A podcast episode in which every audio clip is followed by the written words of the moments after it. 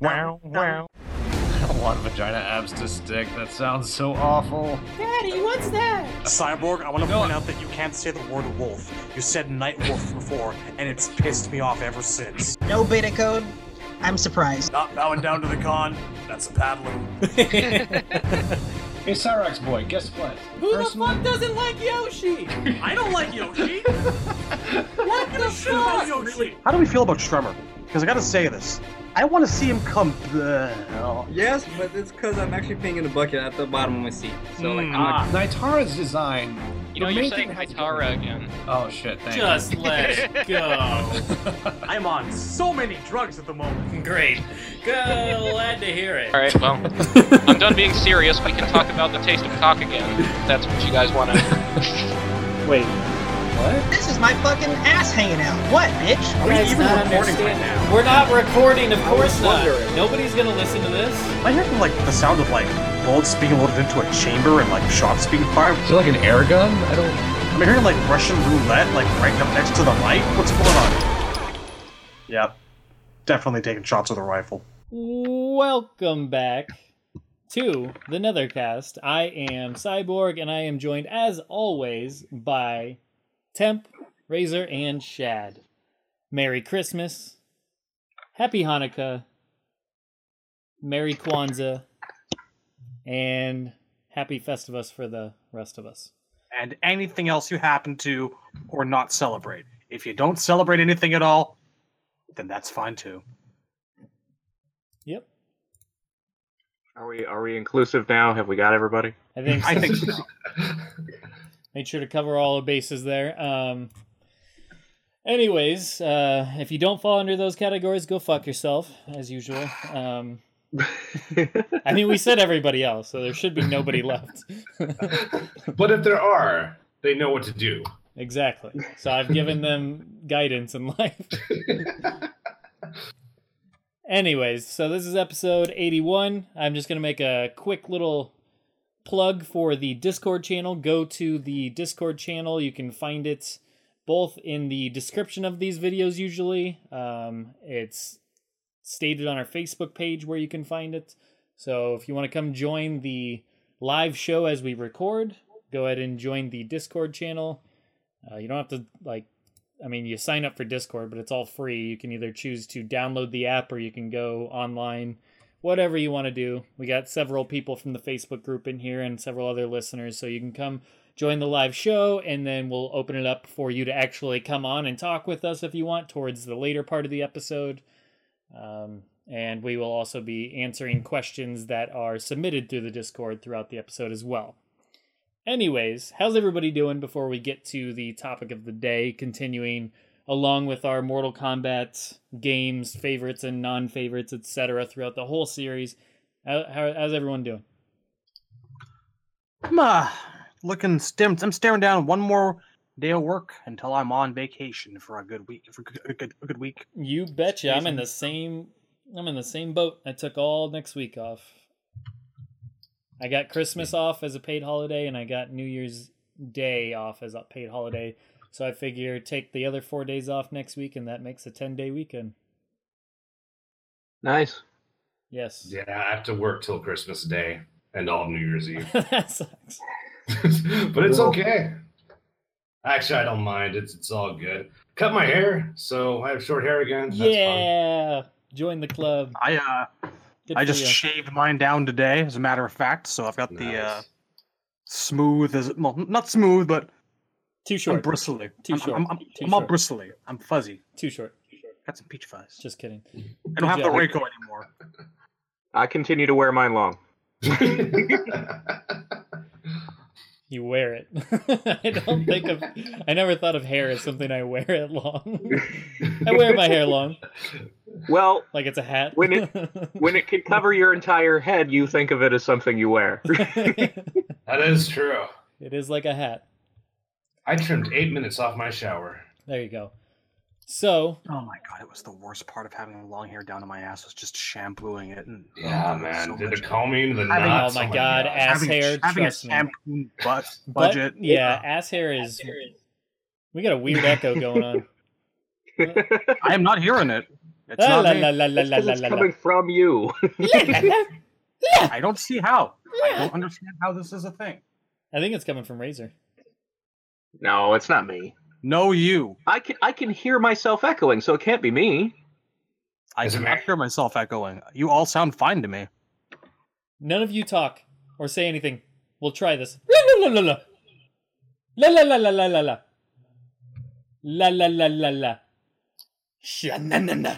Chicago. See, it's not doing it now. It's um, I think it's coming from you. it comes and it goes. This is just really weird like a and tribal. stallion through the night. All right, well let's just move on then. Don't Alrighty edit then. out any of that. I'm not going to. That requires work. Anyways. I like where your head's at. exactly. We'll move on here. Um, so I uh, I have some fun things to address. I got in a car accident the a week ago. I Fun So- things to address. yeah he so this guy this this tr- That's sexually transmitted disease. Yes actually on track. absolutely. That's the worst. Happy gonorrhea merry syphilis. Um no this guy in a truck he was he he abruptly stopped in front of me. And it was on like uh not not like a it's not like a street it's not like a highway it's kind of a hybrid of them i guess a highway we'll go highway because the speed speeds are typically higher anyways so he slams on his brakes i slam on my we just got through an intersection he slams on his brakes I slam on mine immediately and I slide a good 15, 20 feet. My brakes just aren't what they used to be. You know, they've seen better days. And I slide for like 15, 20, I was going to say 15, 20 minutes. that would have been impressive. fantastic. That would have been amazing. That's that's no longer an accident. That's a ballet. That's what that is. What can I say? My drifting skills are tremendous. No, I'm just kidding. Um, it was not Tokyo Drift. So I, I slide 15, 20 feet, and it's one of those moments where I'm like, stop, stop, stop. And I'm thinking this in my head, and then I'm just like, it's not going to stop. Like, it just kept going. Anyways, it slows down to a reasonable degree, but I still hit him, and it's. The impact was straight onto his trailer hitch, so I didn't even like mess up his bumper. His car looks like still in pristine condition whereas my car got completely demolished because I hit a steel beam in his trailer hitch. So my front end just got all smashed in by a good foot or two, and it's it's totaled. It's but after that, a split second later, I got smashed into the back of my car from the person that was behind me. So it was it was a mess. It was fun. Had some uh, potential concussion where I it's good times and stuff. Injuries. oh damn. It's well, I, I can't How's say it's for sure a concussion. I went to the doctor today just to follow up, and he said it was like post trauma. First, he said it was post concussion syndrome, but then he kind of caught himself and he said, "Well, I shouldn't say it's that. It's post traumatic." So He just gave me some medical mumbo jumbo. I think it was one of You got those like PTSD. yeah, it was like one of those where you can't say shell shocked, so you gotta. I'm, I'm imagining that was the case. So Have you anyway, experiencing, I don't know, flashbacks to a man being executed in the back of the head via gunshot, how did you know? a Is- crying, is- a crying naked girl running away from warfare? It's It's like you're, in the trees. Yes. well, I've had some headaches and stuff, so yeah, it's it's been Ugh. interesting. But Were you stationed in Da Nang? yes, I'm in, um, but no. Uh, so, anyways, I'm all right. Everything's good. All the other drivers Nice. were fine. The car is totaled, so I'll have to get. Um, I, I drove a '99 Honda Accord, so it was nothing special or anything. But, anyways, so that's gonna be my fun. Like, uh, it was the worst thing because we got a rental because a, a rental's built into our insurance coverage. So we had this rental that was going to get me, you know, I was going to use to get me to work and still go and do all that fun stuff. And I was thinking, okay, it was like $35 a day for up to a thousand something dollars. So we were figuring, okay, that'll get me for like three or four weeks. So that way I have time, plenty of time to find a rental, or not a rental, but a, a used car or whatever I'm going to do. And then as soon as I finished the settlement today of like accepting whatever it was going to be for my car, they he tells me, "Oh yeah, well we're going to need the take you're going to need to take the rental in by the 28th." And I'm thinking, "Okay, so I have a week to find a car is what you're telling me." During the ho- the holidays, like what, what? How am I supposed to do that? Anyways, that's that's the fun, fun stuff I'm dealing with. That's actually what I do for a living. I tell people after they're sending that they have seven days to get a new car. That's actually my job. That's, that's what I do. I wish I, yeah, I wish I could give you a heads up on that. I'm glad you're all right though. That's that's horrifying. That could be bad. No, legitimately, I've known a lot of people who have had their lives fucked up by some car accidents. I'm glad you're safe. Yeah, I mean, that, at the end of the day, that's all that matters to me. Really, I'm not too like I wasn't like pissed off about any of it. It was just kind of more annoying. But uh after, I mean, after the whole thing, um yeah, it was it was it was crazy. Like when I when I slid into the person in front of me, the last thing I was even thinking about was somebody hitting me. So that person dominated the shit out of me. like I slid into the person in front of me, and I thought I slowed down quite a bit by the time I actually ended up making contact. But like a split second later, so my I've like I was prepared for it. So you know I was all like kind of ready and hold, bracing myself, and I still you know kind of leaned forward after the contact. But then a split second later, I got smashed in the back, which I'm sure threw my head back, giving me some good whiplash and fun stuff like that. So, anyways, we can move on to the actual stuff we want to talk about tonight. I just figured I'd share that because fun, interesting scenario. Um, as my headache sets sets in for the night, will, we'll uh, get into some Mortal Kombat. Where did we last leave off? We last left off off Deception, right? Deception, yeah. Man, I just want to say it has been like five months, and like Storm Collectibles still have not delivered me my goddamn reptile. What is going on, Storm Oh, hopefully it's not another Are you o- scandal like that one, like Psycho or whatever that was. No, like they've been good so far. I I know there was a bit of a delay, but I was expecting the motherfucker like last month. I haven't I I haven't paid for him yet. I have more I him on order on the site where he's supposed to come in and like they tell me. But like the big bad toy store orders haven't uh shipped yet. I'm wondering if it's like a rights thing because their Noob Saibot, their Scorpion, their Sub-Zero, they were all fine, dandy. I love them to pieces. But I want my goddamn reptile. And they're still working on them. Maybe it's not always, I don't know, but they recently showed off like Sector and Cyrax and like Katana and Liu Kang. These things are still in development. What is taking so long with Reptile?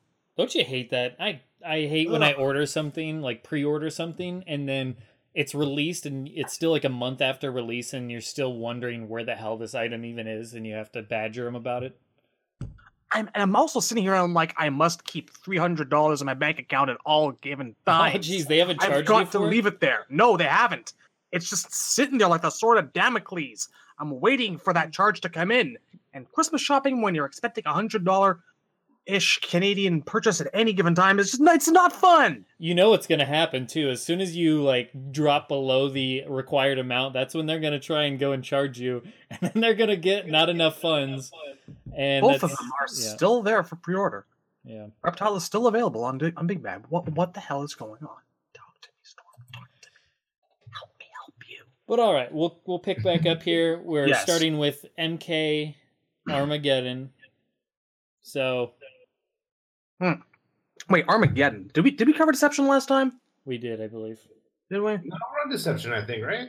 I I feel like we didn't do Deception. We did trilogy. We did MK4. We did MK Gold. No, I know we and did Deadly Alliance. Okay, so we can start with Yeah. Deception then. Because I I I actually had like a bit I was looking forward to elaborating on for Deception. Because Don't- Deception is You shouldn't like- leave it up to the guy that likely has a concussion. You are echoing. It's you, Shad. I knew it the When whole you- damn time. when you're putting responsibility in my hands. We're walking down a dark path. It I knew it was you. It's you. It was was. always me. It was you. All It was along. always. You were always the echoer. I'm Carlos. I'm Keyser Söze. I was gonna say it. I was gonna say it. Damn it! I was gonna make the Keyser joke. It made me This is the part where Kevin Spacey's limp goes away, and then he climbs in bed with a 14 year old. Good Gene, got him, got him. yeah, Aw. yeah, buddy. It's not gonna make any sense from like five years from now when somebody's listening to this. Hashtag Valdo. Anyways, but anyway,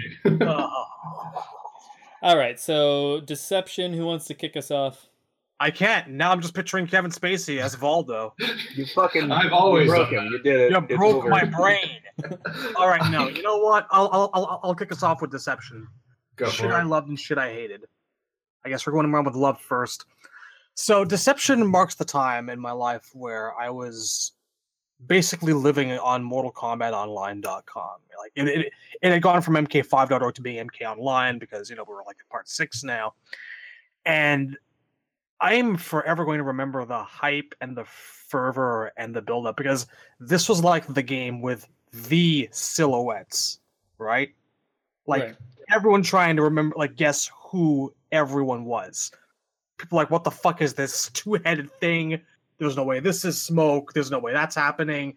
That's a pyramid. What the hell is this? And like it, it was just it was so much fun to see all the little details about the game come out and uh basically live up to almost everything that they that people wanted to see about the game. It's like holy shit, they heard us about stage fatalities and there they are. They're back. And it brought it like just seeing so many characters come back after remember, it it, it had been like the better part of a decade plus since we'd seen some of these guys like Ermac or Smoke in a game. And it was wonderful. It was just so rewarding seeing this entire cast slowly, slowly being revealed and built, revealed and built up.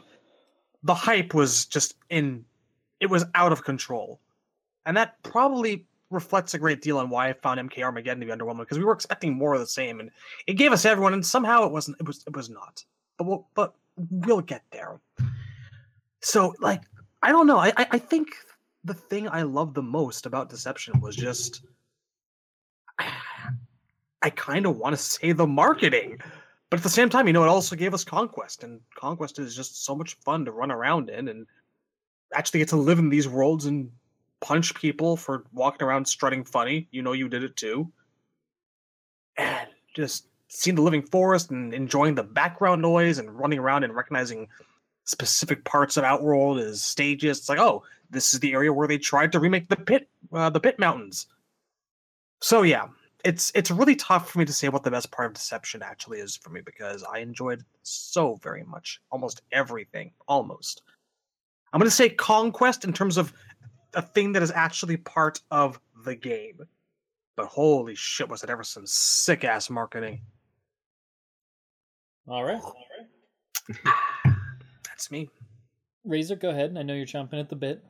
Okay, okay. So my favorite thing about Deception. The echo's back, by the way. I know it's Shad. We've already we've No, already established this. No. I see your green little circle light up sometimes when somebody's talking. Incorrect. It's all right. I think it passed. I think it passed. It comes and goes. So, my favorite thing about Deception is the um, the fact that it's probably the only game in the series where it felt like they had a plan, where like they made two in a row that the story actually connects. it's all part of the plan. you know, like you can argue that like MK3, they probably sort of knew what they were doing going from two to three, but there's still a sense that every game they just sort of wing it. They like, we're making this game, and then when it's done, we'll figure out what the story is for the next game after. But Deception is like the only game where it's like, yeah, we set up the Dragon King's army so we could do the Dragon King in the next one. Like it actually feels like a two-parter and that's that's all I want from the series is for them to plan one game ahead when they make a game. Just like have the story be going somewhere. So yeah, that's that's That's sigh. where I fall on it. Okay. Temp, go ahead. It's all you. This one's hard because this is my favorite game in the series, and there's like five things competing in my brain. But if I had to pick one, I'm going to say it was the addition of an online fight mode. That was so important historically for the series, and I really feel like Deadly Alliance would have been a different game with it because before that, my competitive experiences was all in the arcades um, and with non Mortal Kombat games. So I, I get the online mode, and before I would learn Sub Zero, I would play Sub Zero, but now I can beat people with Sub Zero. And now instead of Sub Zero, it's Smoke, and it's a variety of opponents online all the time. So, and uh, believe it or not, like back then, the netcode wasn't that bad. Uh, they kind of cheated because what they did is they they tweaked the frame data. I think they chopped off startup frames on everyone to give the appearance that the connection was better than it was. But it worked, at least in terms of appearances. So I don't remember having real problems back then. And yeah, I just overall um, that experience of learning a character, grinding the character, labbing the character, and then taking them online was so important to me. And especially that was the big return of smoke. So the timing in a way could not have been better. Um, yeah, and, and it took me years to do that again. I, I that was my first and last online game for that for that like four year span. I didn't I didn't get back into the online thing until Street Fighter Four. So yes, that's probably my favorite part about Deception. In the time it came out, plus a thousand other things I love about the game. All right. Are you done clicking away there, Clickerson? That's what I Echoey, echoey, I do, that's clicky. It's not you. It's him. Oh, I thought you were talking about the It's the same man with the fingernail clippers. Fingernail clickers. clippers. Don't try and put words in my mouth. I already got more words being put in my mouth from the echo. All right, just back off. which I'm trying very hard to eliminate if it's actually me. And I'm just going further down, further down, and further down the rabbit hole toward app settings. Do you have and and Do you have headphones? I do. Are they in? They're yes, they're in. Hmm. Don't be my girlfriend. Don't ask me that question. All right. I'm gonna be your girlfriend whether you like it or not. Oh. very offended right now. I'm a. Trust me to know when it's in.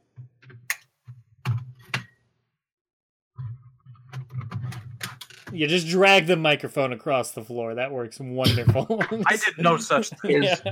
All is right. somebody going to take a turn? I think it's just Look, you it's left. just me. All right. Mortal Kombat Deception. My favorite part about the game, I mean, there's a lot to love. Trust me, this is one of the best Mortal Kombat's of all time. But my personal favorite thing about the game that I thought was the coolest was the conquest mode. I love the conquest mode that you could go up and talk to basically every character from the history of MK, characters you never thought you might even see again, all sorts of different realms and all of that stuff. I loved Conquest. Yeah, it's not perfect. It could have been way better, but at the same time, at its time, I thought it was really really cool and it's never something I expected in a Mortal Kombat game. So, for me, Conquest mode. That's that's my jam right there. And it was really interesting. I remember trying to explore areas like Cloud Nine, all the little hints and secrets and stuff like that that they alluded to, and Fujin and all that good stuff. So having to like, you had like a split second to get Liu Kang's chest. Sounds so sexy, but really, I'm just talking about a chest to unlock him. So yeah, conquest mode. That's that. So let's round it back to least favorite things about Conquest. And I will start my least favorite things. Did I say Conquest? Conquest. You might have said conquest. Let's I was very Conquest. Conquest. We're talking about Mortal, very. Mortal Kombat Conquest. Anyways, I think I fixed the echo. I no longer hear it. My, my least favorite thing about Conquest is Zero. there you go. Um, speaking of characters, that's actually my least favorite part about Deception, and that is some of the new characters, such as Dairu, Darius, Kira, Cobra, the Dragon King, Shujinko, and Zombie Liu. Not a fan. Not a fan of those characters. Sure, some of them could come back and be done better, like Shujinko. Temp has made arguments of why that could be fun. I agree it could be done well. But Dairu, Darius, Kira, Cobra don't have any desire to see him again. Dragon I- King, I don't hate in principle or theory. I just didn't like how they made him look. I thought he was a big lumbering oaf and he looked His- stupid. And His face is too human. Like, why does he have a nose? yeah, I don't know. I just didn't. I didn't That's my dig number it. one complaint about Onaga. There's there's room for like kind of a big dragon dude, but he was much more dude. But Yeah, I'm sure if they brought him back, they could do him way better now since they've gotten much better at you know creating models. Uh, it's just at the time I did not dig him. And then Zombie Liu, my complaint with Zombie Liu is don't kill off a main like the main champion of Mortal Kombat. That was such a big deal when Liu Kang was killed, only to bring him back as a zombie slash ghost in the next one. I thought that was too soon. Um, I it's not that I never wanted Liu Kang back. It's just the very next game you're already shoehorning him back in. So I, don't also know. I would have saved Liu for Armageddon. I think that would have been better. sure, I agree. I But I, just actually I actually like him as a zombie and a ghost, but I do agree that the very next one was too soon. right, right. So that's kind of where I'm at. I just didn't like a lot of the new characters they introduced in Deception. I did like Hotaru, but yeah. Anyways, and Havoc, of course. But that's my dislike. Next. Um, I would say there's really only a couple things that really bother me in this game, but if I had to pick one, I would say it was the the fusion of noob and smoke together into one selection spot. That is Yeah. probably the most upset I've ever been at the franchise. Um, I don't think. I mean, the Lee Mateys and MKX, the fucking Cyber Sub Zero. Um, yeah, nothing will ever compare to how upset I was about Noob Smoke. And yeah, I, I, I held on to that grudge for a long time. Um, now it's whatever. Well, now it's whatever because I have versions of Smoke I can play in MK9. So I have a you know a, a gameplay competent version of the character, but I didn't always have that. And before Deception, I think I waited was it eight years since we had a new version of Smoke? So I was reasonably upset. And back then, I was not a Noob Saibot fan. That is a Preach. I, I just thought I'm like he's a henchman. He looks cool, but that's it. I mean, it's not like this guy is Sub Zero's brother or anything. So I was pissed. I was super fucking pissed. I was like, you took my favorite character and you wrestling teamed him up with a jobber. Like no, everyone. What made me so mad is a lot of people loved it, and when you asked them why, it's because they finally did something with that gray scorpion. It was just infuriating. I'm like, thank God Smoke actually has like a defined fan base now, but he was still pretty niche. He had a lot of fans, but they were more into the secrets, you know, the hidden status more. So yeah, that that's my least favorite thing about Deception. That was a that was a fucking trial. That that was pain and tribulations for a very long time. See, I, I liked Noob and Smoke in theory because it I really liked the tagging in and out mechanic. I would I would rather that Noob and Smoke were separate characters and that the game had a tag mode. Oh, thank you for saying that. I'm glad you mentioned that because I completely Yeah, forgot I'd about have the taken reason why I. Although I liked Noob, Noob Smoke as a sub boss. That that worked for me. He's Not so definitely the much best candidate as, for that. as a See, selectable I- character. I thought it was weird that they were the sub boss because their story doesn't put them there. No, they're just kind of there. They exist. And they're like an obstacle in the way the sub-boss other should obstacle. Be like the sub boss should be like a five person tag team of Johnny Cage, Jax, Kung Lao, Katana, and Sonya Blade. That would have been tight, yeah. Because However- they're the actual last fight before Onaga, story wise. Well, I was going to throw into that. First of all, yes, I do agree that would be tight because that would. I- love Ermac's ending for that reason. But I, another reason why Noob Smoke was such a punch in the face was because even though I'm okay with it now, one of the biggest reasons I wanted to see Smoke come back is I wanted to know what he'd been doing for like the last what ten years in the series. Where where is Yeah, Smoke? No one and it turns out the answer Smoke. to that was he was He's a bitch. He's a he's Noob he was Saibot's deactivated. He was just lying in a treasure pile. Taken as a trophy and then forgotten. See, this Well, is I why I keep saying like if I was if I was in charge, when I got to the remake of MK4, I would have put smoke in that Yes. and then I would have explained that like the smoke you get in 4 is like his Enenra form and I would say, well, his body is dead right now because it's turned off. You turn off a robot, it's dead. So his soul is like free and wandering. And then when you get to Deception, there's this bit in the story where when Noob Saibot took him down to hell, he started ma- malfunctioning and turned into the smoke body from the robot body. I would blame that on his soul and his body remerging. Okay, I, I can get behind that. I think that works. Um, I think anything would have been more satisfying than Smoke being a drone. That's the hardest part for me because Smoke riding a dungeon for eight years is fine as long as when he's reactivated, him and Sub Zero fist bump and fight Onaga. I would have been okay with that. I would have been great, but just having the character re- revived and have no personality and have no impact to the story. I mean, really, the only reason Noob and Smoke are there are to troll Sub Zero. That's the only reason they're in the story at all, is to build an army and to troll Kuai Liang. That's all Kind they of, do. yeah. so, yeah, um, that was really difficult time in my life. So, yeah. I can absolutely understand that. Because here's the thing, my my vote for least favorite, like the thing I hate about Deception, Yeah. is in the in the later versions like GameCube and um, PSP, the fact that they brought back Goro and Shao Kahn. I felt that it ruined both of those stories. After the Kung Lao stuff, Especially MK4, Goro. Yeah, that's Yeah. when things kind of went off the rails a little bit. I found a dead guy and put my clothes on him, then I ran away. Jake and And now I'm Shokan bad again away. for no Yeah. reason. That shit was weak.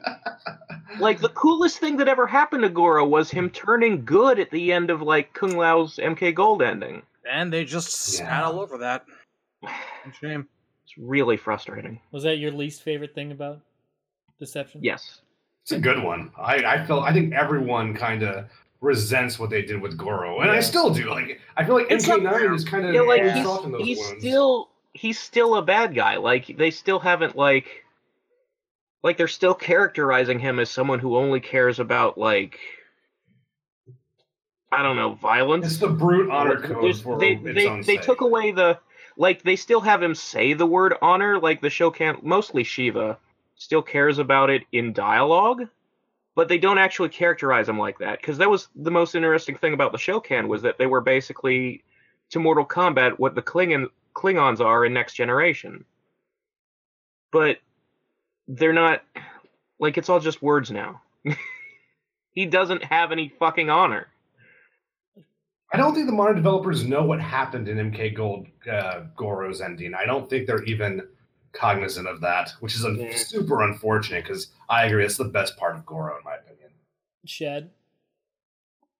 Yeah, you know what? I hate the Goro character assassination. I really do. But at least the game kind of gave us an ability to play as the guy, so I That's guess there is true. that. You know, he I wasn't. just, I just feel mm-hmm. like in terms of in terms of having the gameplay, it should have been Kintaro. Ugh, you're not gonna find me arguing. Because I can I can to absolutely Kintaro's a good believe. I can absolutely believe Kintaro as a guy who like goes against the It rest was- of the Shokan. It was an He's the one who opportunity. doesn't have honor. it was an opportunity. Like something kind of gives me a feeling that that's maybe what they wanted to do, but someone decided that Kintaro wasn't recognizable enough and Goro was more iconic, so they did that. Anyway, who knows? No, hmm. I think one of the things that I think the thing that bugs me the most about Deception, it's we were also around that time really getting into the era of all the hardcore players think Mortal Kombat's a joke and want the Mortal Kombat players to know that they think it's a joke. Like this is a this is a thing that really really began to rear its head after Deadly Alliance came out. So you've got this fighting game which is fun and it's kind of like a soft Tekken, and everyone and their mother has an infinite, and Bo' Rai Cho can just puke and walk in a circle and puke and run the timer. And they fix this not by making adjustments to the actual core gameplay. They fix this by adding a breaker. That's not much of a fix. It yeah, I doesn't agree. It, it, it like everyone was like is this the best you can manage this is a band-aid this is not fixing the problem this is giving the players to prevent those instant murder death combos which are still all over the fucking game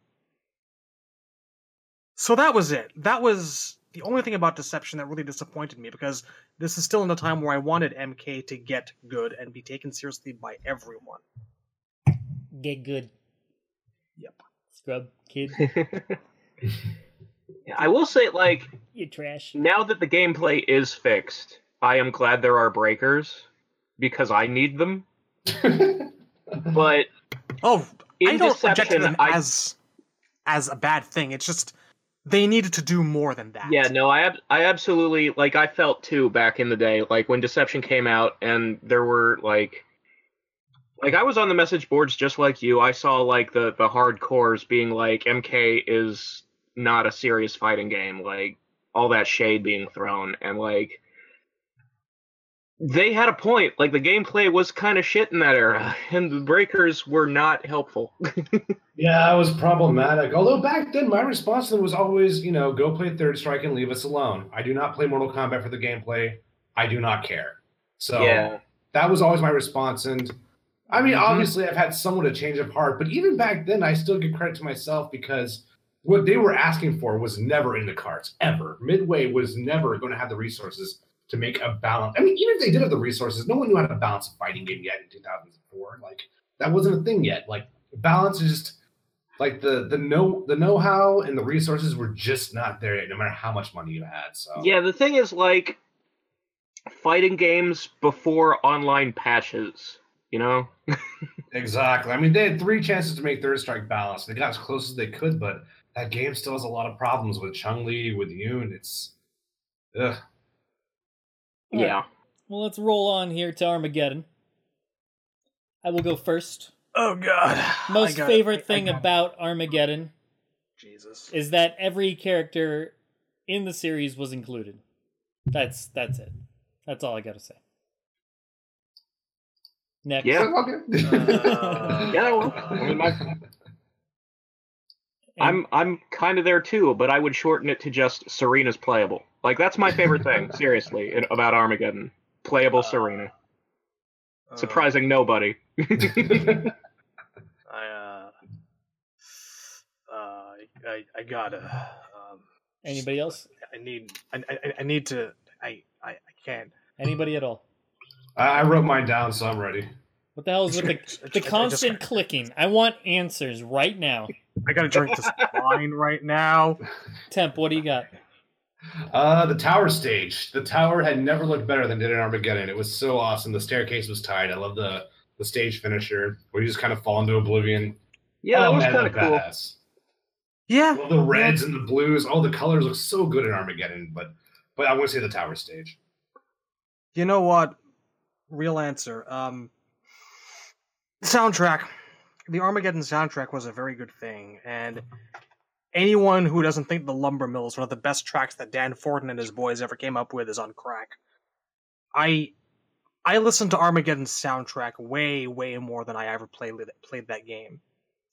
There is some really crazy stuff going on in the Bell Tower soundtrack out of all games to like have an overlooked soundtrack on the MK series, Armageddon's probably my number one for that.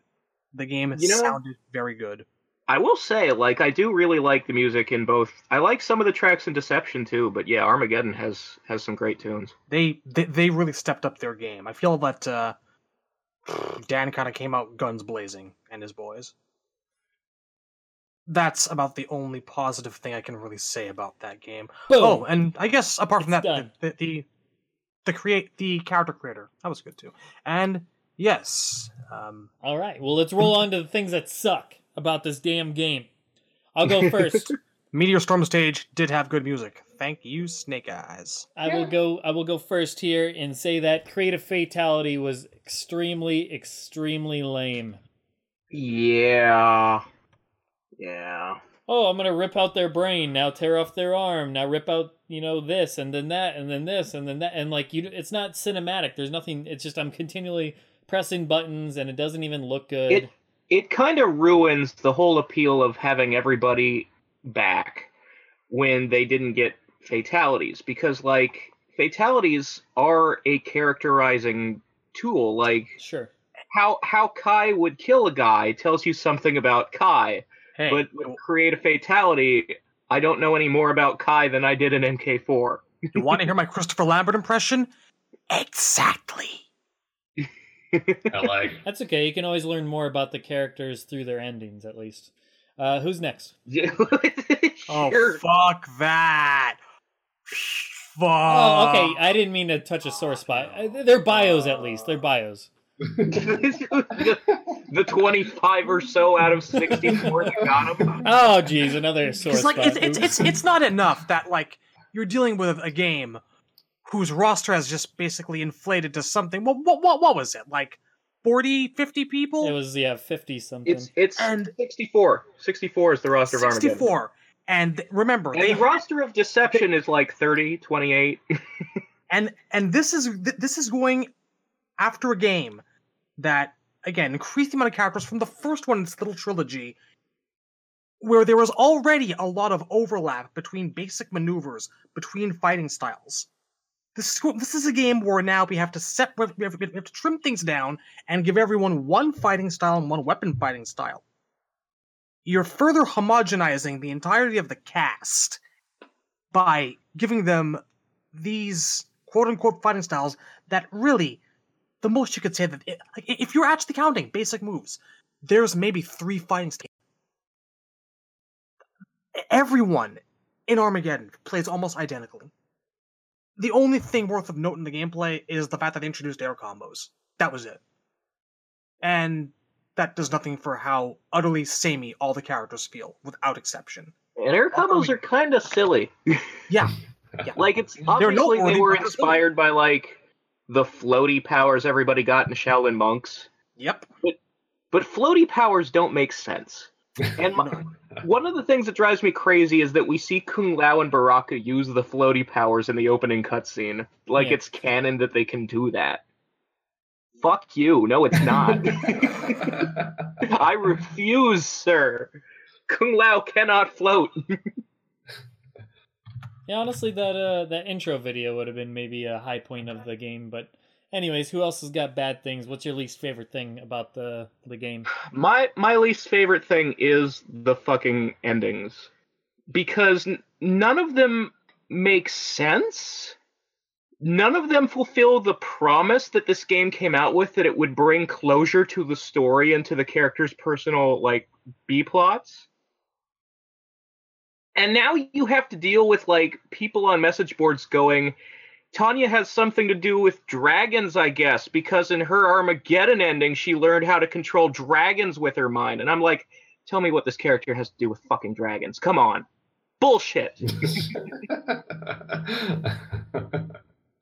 All right. I guess she's just that much of a bitch as she relates to dragons. I don't know if there's a better explanation than that. No, it's like she doesn't even like she she doesn't even have like a tattoo of a dragon or wear a dragon on her clothes or she has nothing to do with dragons.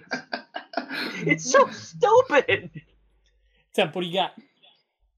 Uh, just uh, I guess the biggest problem with Armageddon is is Soul Calibur three. It's just there's nothing. There was no play life for the game. The game came out and I, I don't know, maybe three weeks went it was away. relevant. And uh, Just Soul Calibur like consumed it and took it over and possessed its body and made it do things. Like that was really the the whole part. And Soul Calibur came out first. Like Soul Calibur was out like a year before, and it didn't even matter because Well, That Soul so Calibur, Soul Calibur three and MK uh, Armageddon were both the first game in each series to have a character creator, but Soul Calibur's was fucking better. way better. And I don't even like character creators. I thought Soul Calibur was way, way better. Um, and just I don't know. Like I was in college when when Armageddon, Deception, and Soul Calibur three came out, and Soul Calibur three was definitely king of the hill back then. And I remember before Soul Calibur, um, I would play Deception like in the main room of my dormitory. And like people would fucking come out and look at the game, where they'd like, you know, they put their quarter down, metaphorically speaking, and you know, play next.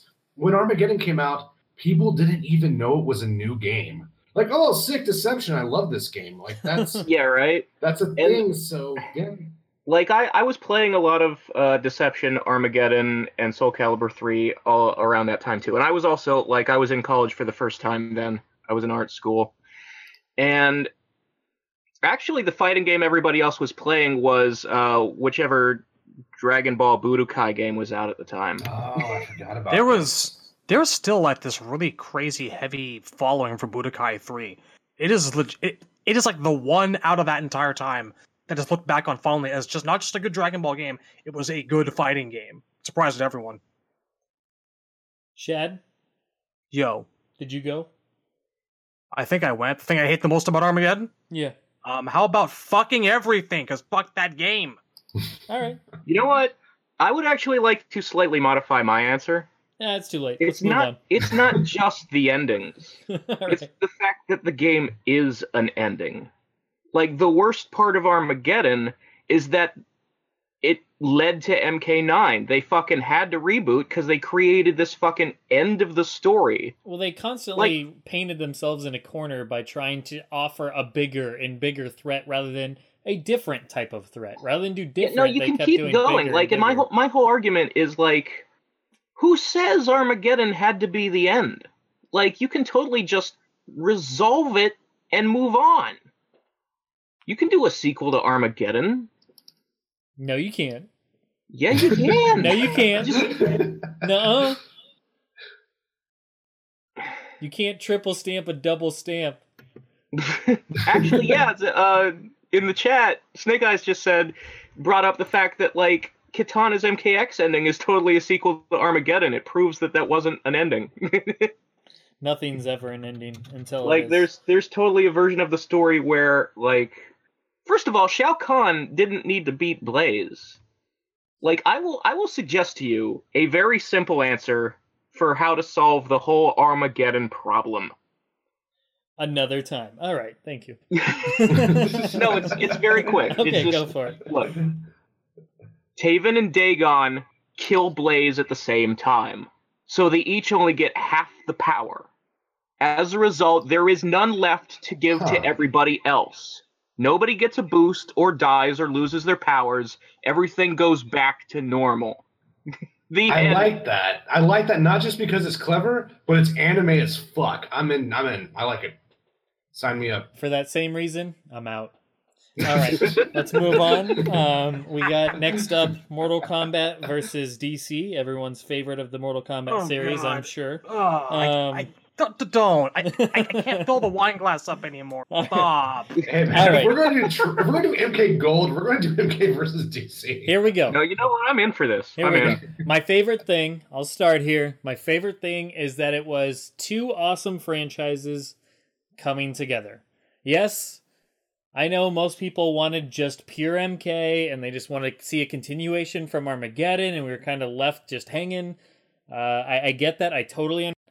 But with Marvel versus Capcom's popularity and the success of that, and Marvel, you know, combined with Street Fighter, it just made sense. Like it's never something I would have imagined. I know when the game was announced, I was like everyone else. I I didn't like the idea of it, but then I set that aside and I thought to myself, this is two of my favorite things that I never thought would have come together. In what world did anybody even think that there was a possibility of Mortal Kombat mixing it up with DC characters, DC heroes and villains? To me, that just never even, never would have thunk. it. If you would have told me that at some point years prior, I would have been like, "You're crazy." There's just no way they would do that. There's no way Warner Brothers would want DC to, you know, mix it up with Mortal Kombat. You know, it just, it just didn't. I couldn't fathom it, and eventually that's why I liked it, is because it was two of my favorite things brought together. And no, it's not like ice cream and pizza. It's just, it's, it was what it was. I, I wouldn't want it all the time. If they did like an Injustice Mortal Kombat mashup in the future, I wouldn't necessarily hate it. Now that they've polished both series tremendously, um, but for what it was, I liked it for the dream match and the crossover, the versus type of game. I thought if you're gonna if you're gonna do it, might as well have two franchises I actually like. So that's why I like it. Anyways, next. I'll go. Um, so like when when it was announced, there were so many people who were just like, Mortal Kombat isn't like superheroes are childish and Mortal Kombat is fucking edgy. They shouldn't go together. And I'm like, the fuck are you talking about? MK is totally a superhero universe. Sure. It is exactly identical. Like in MK3, everybody was wearing colorful fucking spandex. it's Great. true. And also, like, if the fucking Street Fighter guys can fit in with Marvel characters, why not? I think it's easier to bring Mortal Kombat characters and DC characters. Yeah, it actually it is because both than Street both Fighter and uh, DC and Mortal Kombat deal with portals to other Earths all the time. Like they're all about having a multiverse. Like yeah. interdimensional travel isn't that common in Marvel, and it has nothing to do with Street Fighter. Yeah. Which is why there really is no story in the Marvel vs. Capcom games that explains why they cross over. Yeah. Uh, well, not. I mean, sort of in the new one there is. It sort kinda in the is new one. It's not like it's yeah. it's like in media race, like they've all met already. It doesn't make sense. Yeah, uh, well, yeah, exactly. Uh, the whole story is Cyclops and Ryu shook hands and then beam supers. That's the lore, but I'm Yeah. okay with that. That's all I need. well, they hint, they hinted in two. They hinted in in two that like Ruby Heart her pirate ship is an interdimensional pirate ship, so she's the reason they're meeting somehow. Maybe. Which is tight. I like Ruby Heart a lot. Yeah, but like do that. Like actually write it out. Make it a story and not just like a, a screenshot in the ending credits.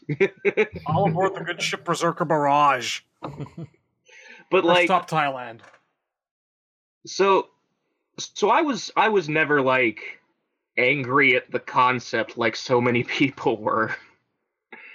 But like so my favorite thing about it actually though is um it made special moves important to the gameplay again. Yeah, The the the fucking fake Tekken engine that they were using in the 3D era had to go. Yeah. So like not only like look at what it does for Jax. like he has all his classic moves back. He's Jax again.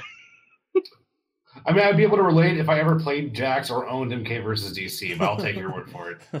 I mean it's as as someone who doesn't dislike Jax, I like Jax it's now. important to have the real Jax back. Trust me on that. The gameplay. No, I, I'm a big yeah. Jax fan now. The gameplay was a huge But- step in the right direction. I Yeah. mean, that And was that was the one takeaway I strongly remembered during like when it was released. Oh yeah. I remember so many media outlets were like, "Okay, this this gameplay actually feels good." You know, like they yeah, that was and their wasn't just high praise of it. it wasn't just that specials were back. It's that like characters had more specials than they ever did. Like Raiden was getting new moves and Liu Kang was getting new moves. Like there used to be this thing where like everybody could have like maybe four special moves tops. And now people have like six to eight or something. And then And there were the- like variations too. For Yeah, the like- time. This is where you yeah, had like versus DC in introduced the enhanced special. Yeah. Mhm. And that's like good for not just the gameplay but for like the lore. and combo trials. And that's like, you know, combo trials. good, man.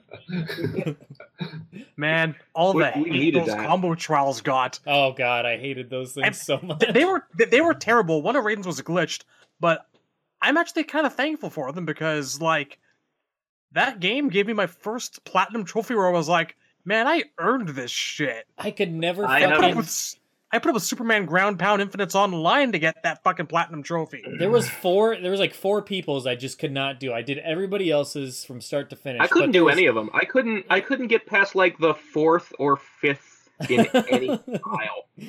Joker's, I I was- remember being uh, like his last one. I for whatever reason the timing on it was just ridiculous. I never could finish that last one. I don't know what the hell. I was It ended I was with the, like- disappointed when like they never brought them back for MK9 or X. I want combo trials. I enjoy doing them. I would enjoy got- him more now because I actually challenge can do tower them, but, instead. yeah.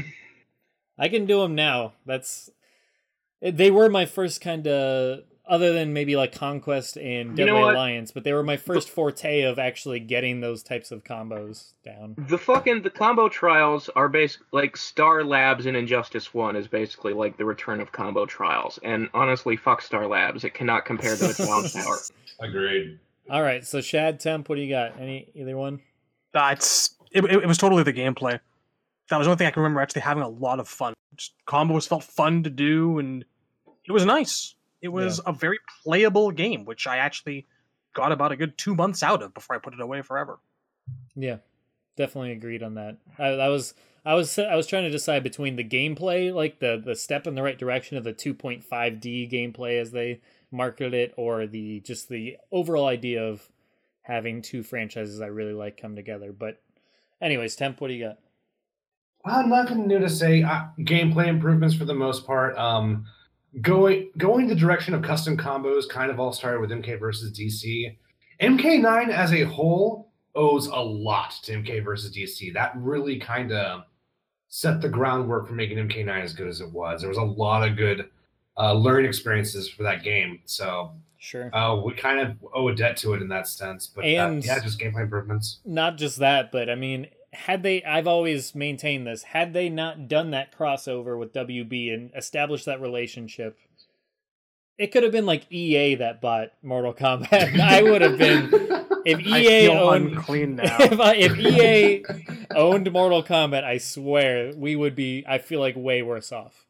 Somewhere there is a reality where I put a gun in my mouth a long time ago. I'm just realizing that Like now. as much, to be honest though, as much flack as we give WB at times, like there could be way, way worse scenarios where that could have ended up. Like WB, as I mean, as bad as they can be in certain aspects, they can be really great about other things. I mean, they've definitely put the the budget and the money and all of that. They've really made the game feel like like they've given it a platform to seem like an actual AAA title. They have not just rushed it out for a cash grab like Midway did, and they're not EA, so they're not like just shoving loot crates down your throat. Dear God, yeah, it could be or putting out a new version of Mortal Kombat every single year. That's like the exact same thing. Add one little thing and charging you full price again. So yes, it could it could have been way way worse off. Um, so yeah, for that I'm thankful. Anyways, plus now we got Injustice, so there's there's that. Um, so let's move on to least favorite, and I do want to acknowledge what Snake Eyes and Kolbs were talking about, and that yes, it was the first game of theirs of NetherRealms to introduce the like cinematic story mode, the chapter system, and all that for better or worse. Obviously, It actually did it better than Niner X did because you get to play as both sides.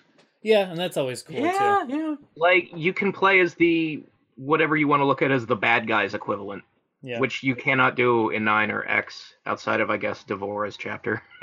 Yeah, that was that was fuck god shit. All right, let's uh move on to our least favorite things about the game. Uh, I will start first once again. The rage. I mean, speaking of the Marvel versus Capcom reasoning to bring the story together, man, was the rage just really dumb. I did not like that story element and the We're all plot of the picturing rage. that pose in the background as we do this. Brah, stretching. Yeah, the hands. Or kind of Marching up in the angry. by the combat rage. so yeah, the rage was really stupid. That was very cheesy, and it just there was no real substance there. It, wa- it was just a very poor reason to bring it together. So, anyways, my least favorite thing about the game. I, I'd like to go next if I can. Go for it. Go ahead. Man, when MK DC, whatever it's called, was announced, there was a lot of hate, and I was one of those haters. I was fucking furious when they announced that game. And it had nothing to do with no fatalities. Actually, get rid of fatalities. Fuck them. Uh, it had nothing to do with fucking like DC. I like DC. I think it makes it fine with Mortal Kombat.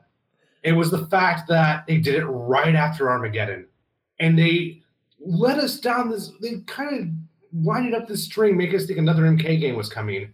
I had to wait through two fucking countdowns for them to announce that there wasn't even an MK game coming out. It was a non-canon DC crossover. And after Oh, waiting to reveal the mystery of The what countdown to the countdown what's up? was Oh, yeah, versus the. Was that when they did the countdown to the countdown? Yeah, the meta countdown. And I was like, I, I God, wanna know what that was- wow. That was such a questionable use of anyone's time. oh my god, it was. You know when like you feel so embarrassed for something that you have to look at it through your fingertips. Yeah. That was what I was feeling there. It was a card face palm moment. a surreal level of anger Fucking- because Countdown to a countdown. That's a paddling. Gotta announce. Gotta announce them announcements. yeah. Jesus. Please get hype for the time in which you should please get hype. It's like a it's like an amusement park line that leads to the entrance to another amusement park line. you get on the roller coaster, and the roller coaster only travels like 20 feet, and you have to get out to go to the real line. Like, yeah, oh god, just fuck. Yeah, so I was Armageddon kind of left this very strange taste in everyone's mouth. So everyone wanted to know what was next, and I really thought they were going to tell me. I, I was. I really thought I was going to find out. And when I found out that that whole wait, that tension building, the fucking just the, the fake outs that there was no canon MK game, game MK game going to be announced, I lost my shit, and I've always hated that game ever since. Well, no, not really. Um, actually, I would have bought it if I didn't work at GameStop. But I worked at GameStop, I got to play it for free, and I played it for three days, and I never touched it again. and gave it back to the store. But um, gosh, it's just man, I was upset. That was really tough, and and also fucked up the numbering system forever. Like the MK numbering system will never be fixed ever again. So yeah, Yeah, that's what I don't yeah, like it about is officially MK8. That's a These weird are the thing. things that I'm over. Man, I'm like looking back at gameplay footage right now. That game got ugly quick. It does There was not something hold up. hideous. ab- there is something hideous about this motherfucker right here. I Oof. feel that way about like Deception too. I don't know. Their their 3D modeling back in that time frame was not good. Well, MK versus DC was the same engine as MK9 to the point where like some characters like Kano and Sub Zero, they literally reused their head. yeah, I like that head. That was a good head. All right. I just think everyone enjoys a good head. That's all. Why kind of lazy. Shao Like Kahn? Quan Chi is literally the exact same model they were they used in the cutscenes and we're gonna make a DLC character out of. Like they didn't do anything with him. Why is They- Shao Yeah. Kahn His made of alternate costume. sausages? His alternate costume is his primary with a shirt added. Quan Chi must have been like a last minute addition to MK9 or something. Like there's no work done on him at all. It's weird. But Maybe yeah, that's that's- exactly how we'll be thinking once we see Doctor Otto Octavius. What the fuck are you Infinite. clicking about, Temp? I know it's you this whole time. Born. It is me. It's like we're talking about MKDC. I'm just gonna tune it out and watch some porn. Alright. Well, Well, I mean, that's all I got from KDC. I was really upset, and uh, I'll mute my microphone now. fair enough. So my least favorite thing is um there's a lot of there's a lot. I have to I have to narrow it down. I think I'm gonna go with the finishing moves. Like Yep. That's whole- you and me both, buddy. and like it doesn't bother me that much, but it's clearly like affects the reputation of the thing, you know? Cuz it's all people think about is oh that time they made a T-rated MK game and all the finishers were stupid. And like There's a couple of ones that I thought were still cool. Uh, they, There's a they few of tried with a few. Like I thought it was cute that they let Liu Kang do the arcade drop again and some of that sort I of think stuff. that's the one but I like, used all the time too. I was like, yeah, I remember that. That's cute. Kano literally just somersaults on the guy. It doesn't even look like it kills him. It was a special move. It was yeah, he just, he sort of grabs them and does his cannonball, except like really poorly animated, well, and here's it the just problem. kind of slams them on the ground. Here's like the there's problem. no The the Kano's kind of like the crown prince of having anticlimactic or really bizarre moves, isn't he? Yeah, and in fact, I feel like they're still moving after he steps off them, like they're not actually dead. But that one wasn't a heroic brutality; it was called a fatality.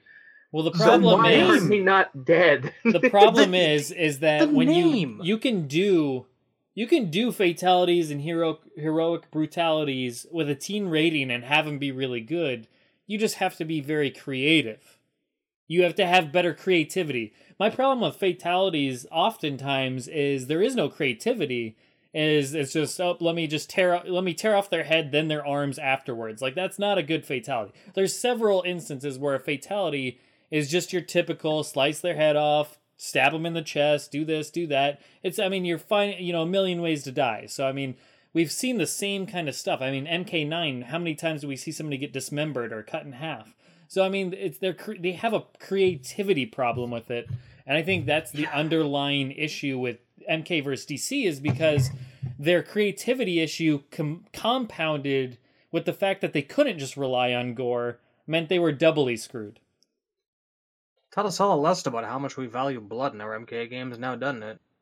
They Mm. couldn't shock you, and without the shock value, it literally was just showing through the cracks of the, you know, poor You know, I creativity. think, that, I think that we still could have gotten me, away with it if it weren't for the fact that, Those damn kids and their like, stupid it dogs. was no, it was like time.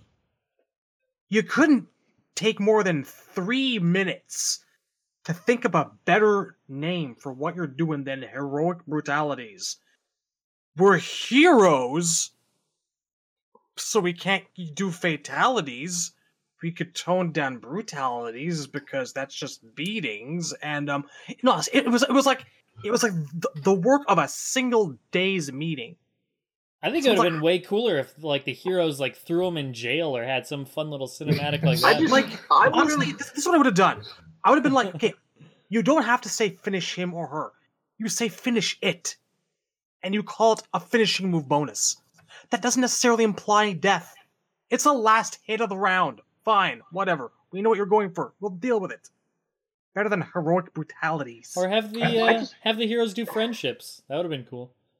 That would have been something. I just I would have rather had no finishing moves at all rather than stupid looking ones. Like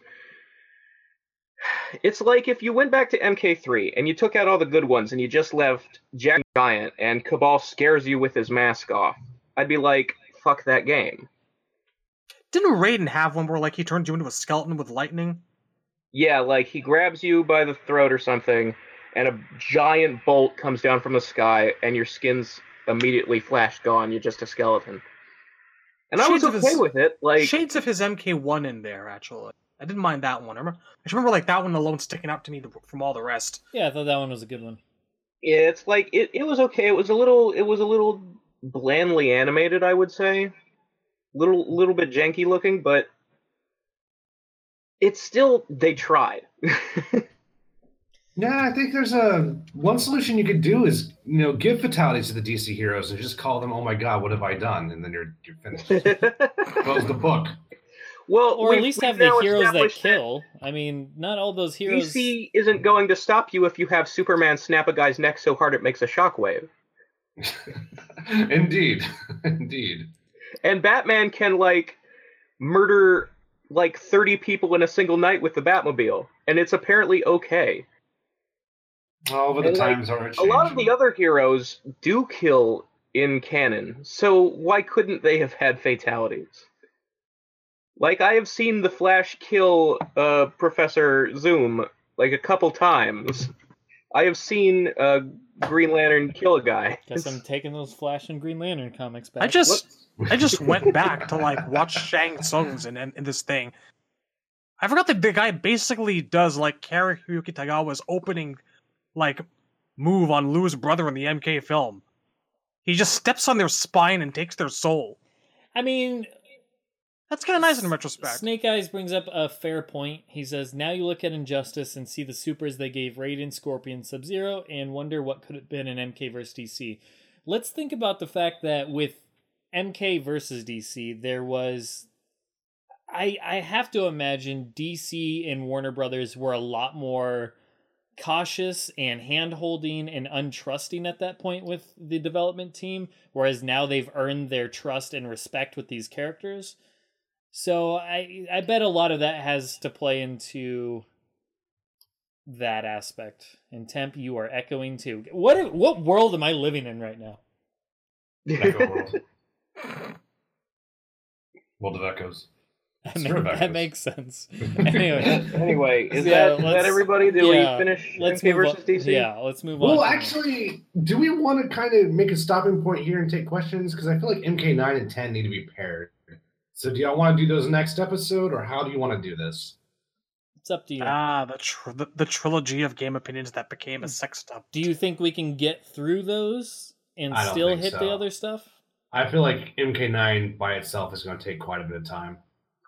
I have a lot to say about Will it? MK9. but- Because I think I we all, would. I think I think two of the four of us at least know what we hate most about MK9. Well, here's the deal. I got Yeah. about I got about 45 minutes left on the table. What what do you think we can get in in that time? I say wait, but it's up to you guys. I feel like I feel like it would be like thematically appropriate to wait and do like the last episode of the year or the first episode of next year as the finisher. looking kind of like looking Finish back it. on the recent Whichever. games. Whatever Alright, the schedule allows for us to record Well, when. I can deal with that too because I'm also kind of tired. Let's let's stop it there then, and then we will. There's also there are quite a bit of questions in the question chat. I think. yeah. Let's. Do we want to say anything quickly about uh, special forces or mythologies while we're here? Nah. Let's uh, move on. Okay. That's probably another day where we could touch upon those. Anyways, so we'll start at the top here. We'll start at the top. We got a little bit of backlog going on. Got some questions in here. Uh, so the very first question we have is, And for those wanting to come on and talk with us, we will have that after the question, so stay tuned. Um, anyways, questions. Kolbs from Edenia says, "Do you think any character endings from MKX will carry over as canon into MK11? And if yes, whose would you pick?" What do you got? I'll say Kitana's. Hopefully, Kitana's. I think I think the most likely is Kitana's because it ties into Jades and Nine. It feels like it feels like something because it's in more than one game that it actually might go somewhere. And I know I've, I've said a few Jade times is- that I I want it to. Like I They want been- that that dream lady or what whoever she is that possesses Jade to be a thing.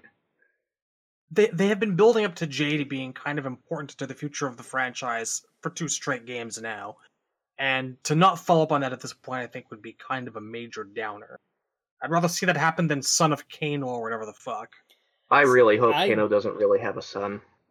I I am so gotta- sick of kids. I do not want to see. Sub Zero playing Daenerys Targaryen with dragons. Thank you very much. God damn it!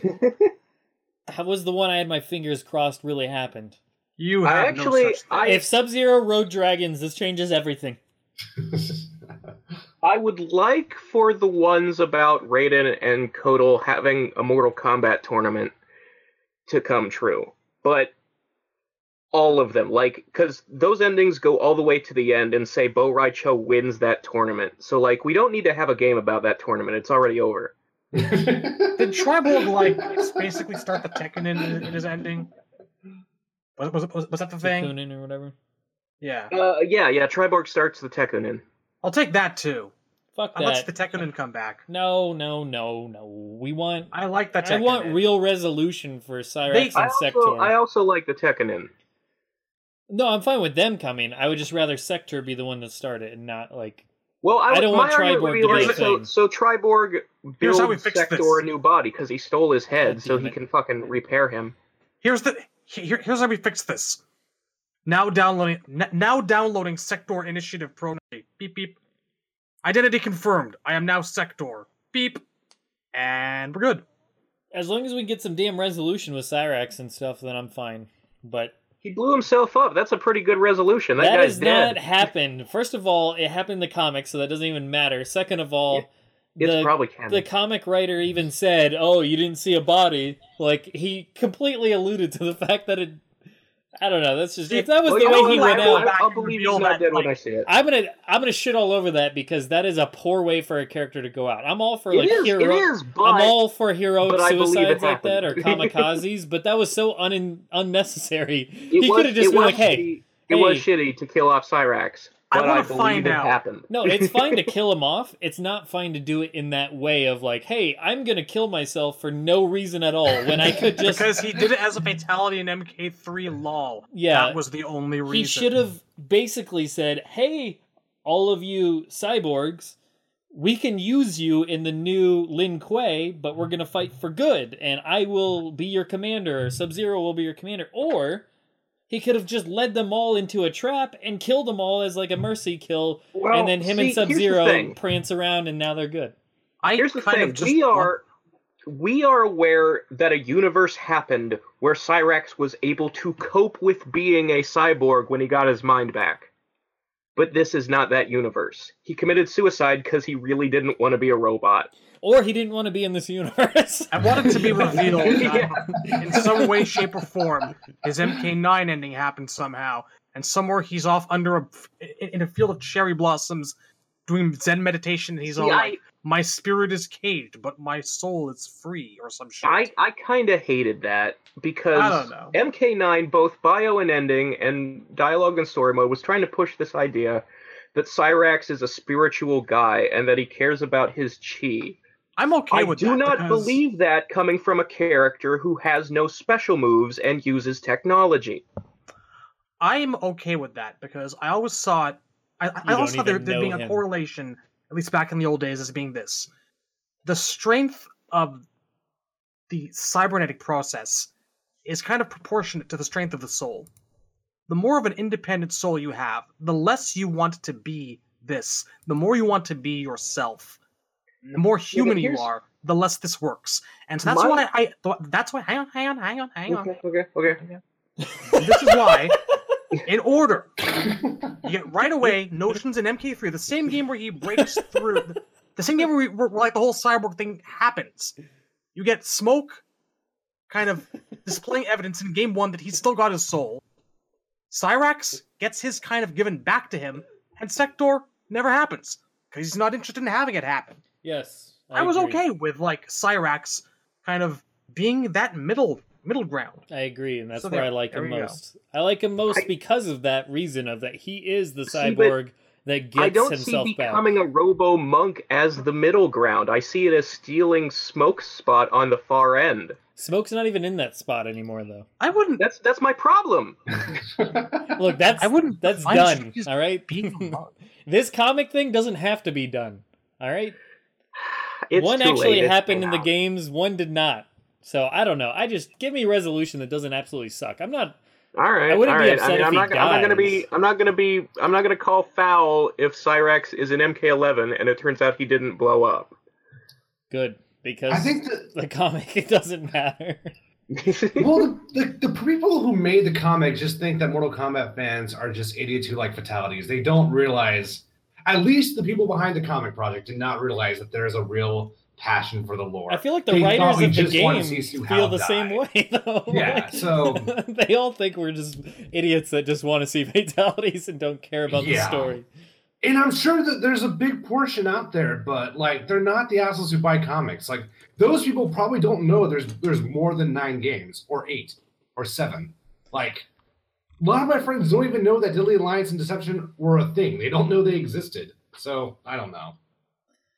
All right. Well, that pretty much covers the question, though. At least we kind of explored some of those endings. Um, Snake Eyes asks, "What are your thoughts on Capcom building their own interconnected universe with a bunch of the franchises now meeting in Street Fighter? First, it was rival schools in Final Fight, but now it's also the Strider franchise with Zeku. Does Darkstalkers take place on the same streets, only at nighttime, with a secret war going on that the World Warriors aren't aware of?" One can only hope we get a nightclub stage with Felicia, by Felicia, singing on stage and Morrigan sitting in the crowd. I'll field part of this one. Darkstalkers and Street Fighter take place in roughly the same time frame. Felicia directly mentions Blanka in her Darkstalkers and Darkstalkers 2 ending. They are roughly analogous in time. I- don't know what the overlap is, but despite the fact that a lot of Darkstalkers has like 18th century imagery, a lot of it, like you know, it, it unquestionably takes place in a modern time frame. Just look at Felicia's stage; it's full of neon lights and signs and whatnot. The Tower of Arrogance is on the side of a building. You can see cars down below. Darkstalkers is at the same time as whatever Street Fighter is in the 90s. So there was that. As for it being a shared universe, I am happy to purchase that pieces of that shared universe for $15.99 a piece. Fuck you, Capcom. nah, I'm just, I'm just Josh Stern. I'm looking forward to the collection next year, and hopefully revitalizing Street Fighter Five will have the desired effect. And Mega Man 11. I can't say that they're not trying. We'll see. We'll They're see. so hit and miss, but yeah.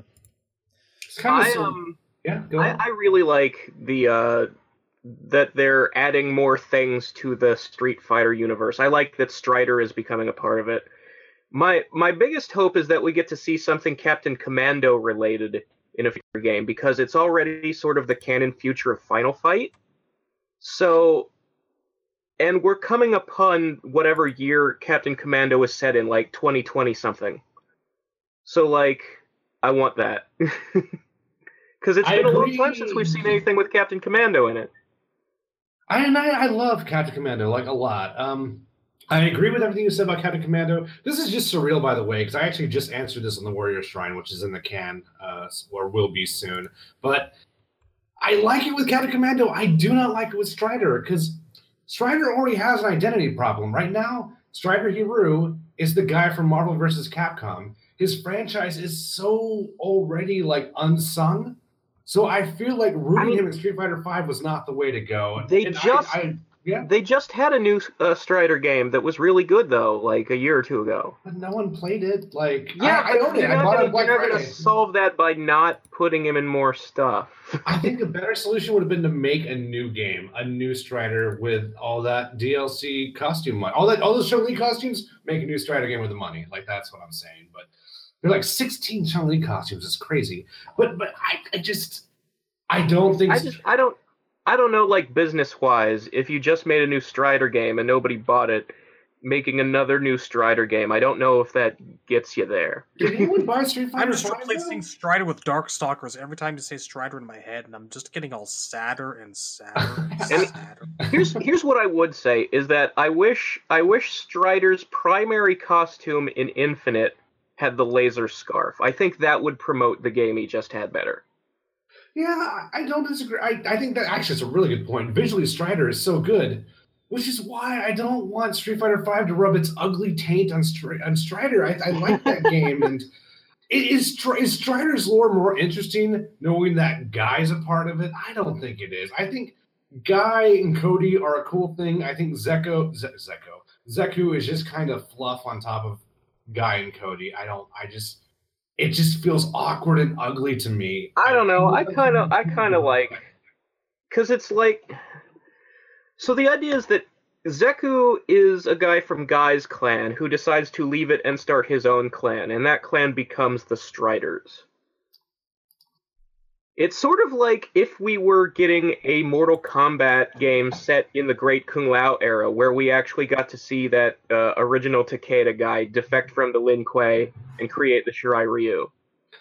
I can see that, but I I don't think we're going to get anything like that with Street Fighter Five. I think they're No. like, hey, Zeku's a Strider, and then they're done. Now you all you have is just the the gross smell of Street Fighter Five on Strider, which Strider was doing its own own thing perfectly fine, in my opinion. See, I don't, Strider I don't hate not. Street Fighter Five the way you do. I actually love. To be clear, I am like. I think the AE trailer was tight. I hope the rumors. I actually do have some faith. There might be some credence to the Q rumors about the free Oro Q, all that jazz. I God, think the how game's I great.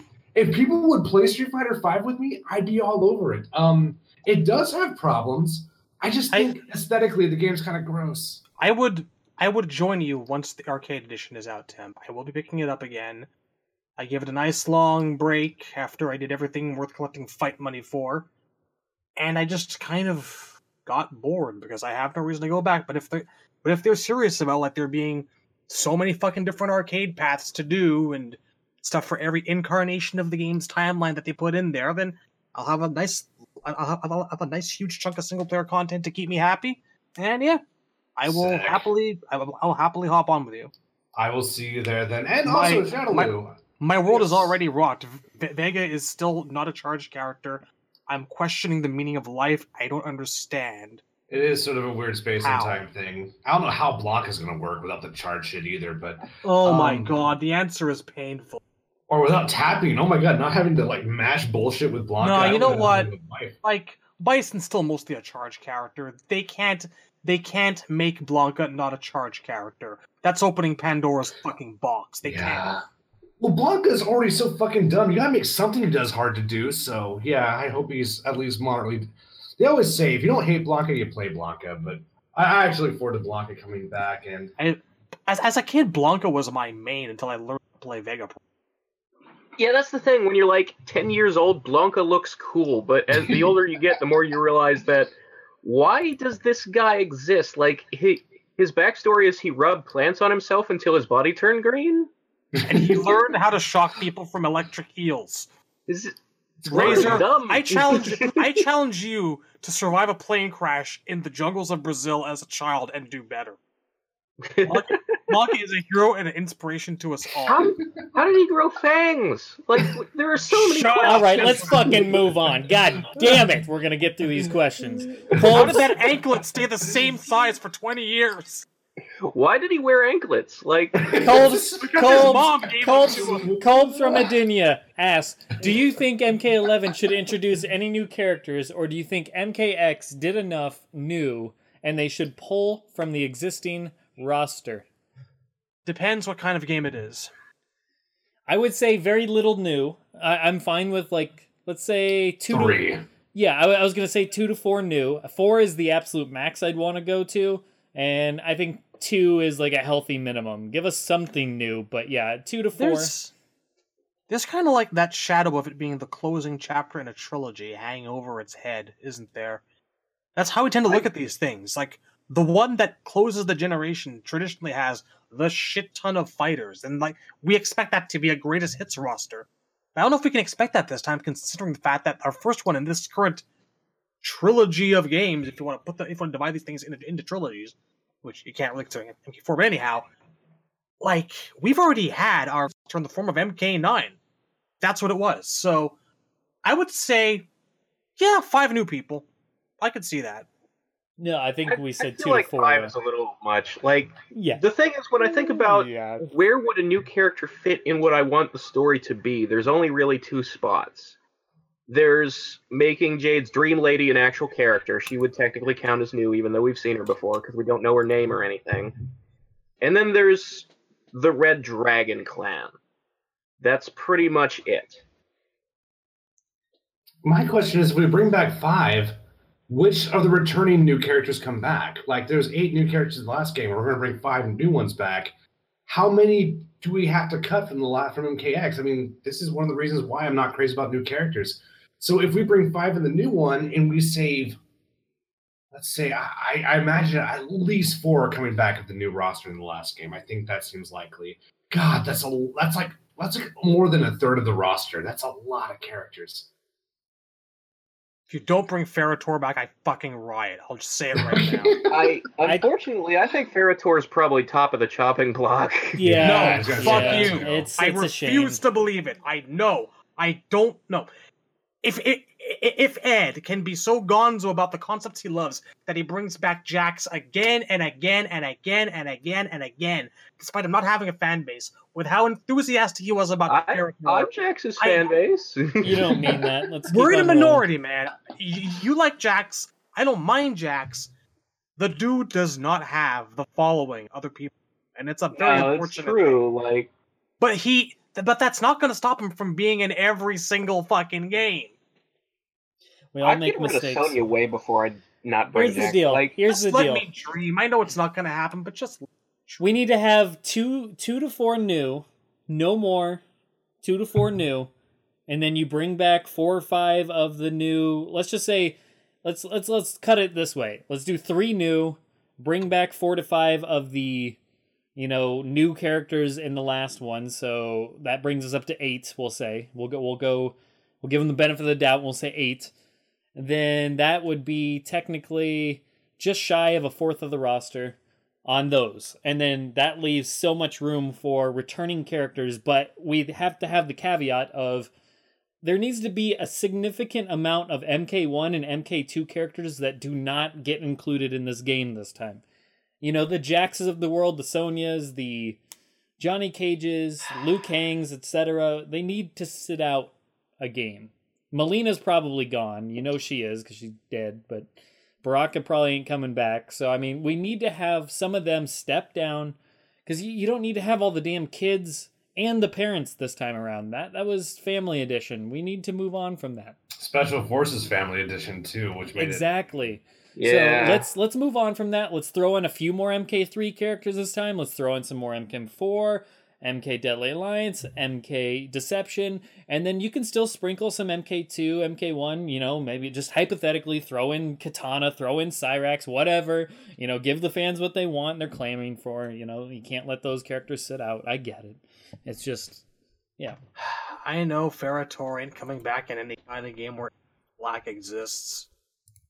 It's a oh. sad reality, but it's the truth. Well, I mean, it's almost like they set him up to fail, Shadowloo. It's almost like they knew the moment they created him. The minute I saw him in story mode, I'm thinking this character just doesn't have a future. That I feel like they're setting him up to not come back, and that and the ending kind of seals it, honestly. But it's like when you when you create someone to be a henchman, you have to realize that's a limit. But you'd still need henchmen. So what can you do?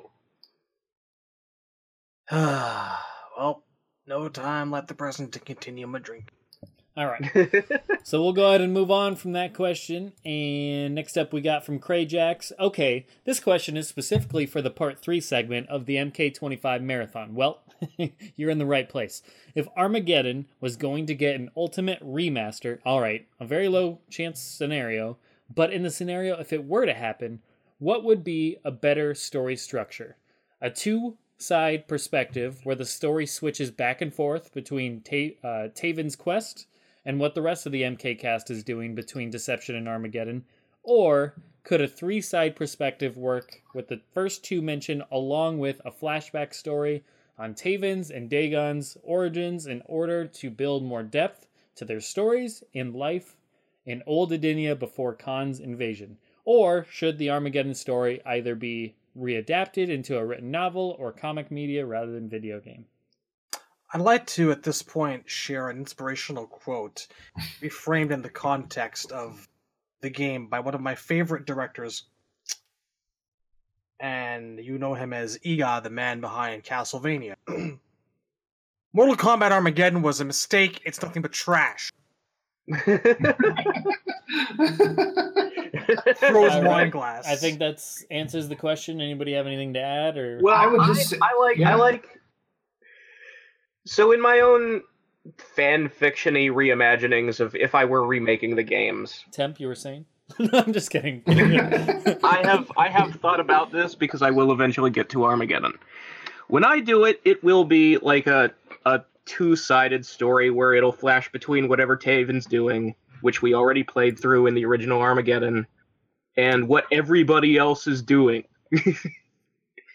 I Nah, don't for real. It's I know I know that Crayjax is a I big can dig fan of Taven and Daegon and really wants to see their backstories. I am too, by the way. I don't know that like that's too much all at once. Like I think maybe do that in something else. Like they could have they could have like their own comic book or something about their backstories. I feel like that's cuz I don't know how much conflict you can really like we all know theoretically what happened in old Edenia. Shao Kahn invaded, there was fighting, eventually his side won. He beheaded Jer- Jerrod, married Sindel. Taven and Daegon, before that point, were put in rocks and Earthrealm to sleep. we already kind of know all that stuff. It would just be showing it. And I don't know that there's enough of it to fill an entire thing. I'm gonna say this right now. I've gone on record in the past as saying that I'm okay with Daegon, and I don't care much for Prody McTagonist, Taven, we like to call him. I see no fucking reason that if we're gonna revisit Edenia's Gold Age, they should have anything more than a backseat mention and a chapter or two in a game that, by all rights, should be focusing on Kitana and her life and people around her. Yeah, I, I just think that, like, well, first of all, Kitana was like a baby when Edenia was invaded, so she's not much of a character at that point. I kind of feel like we should, I don't know, follow her life and times. Maybe start with Sindel for like the opening chapter and move along. Like if there was if there was a whole like book or game or comic or something that was the life story of Kitana, that would be pretty cool, provided it was set in the old timeline where she doesn't die and So- become a slave over and over again. Hard times.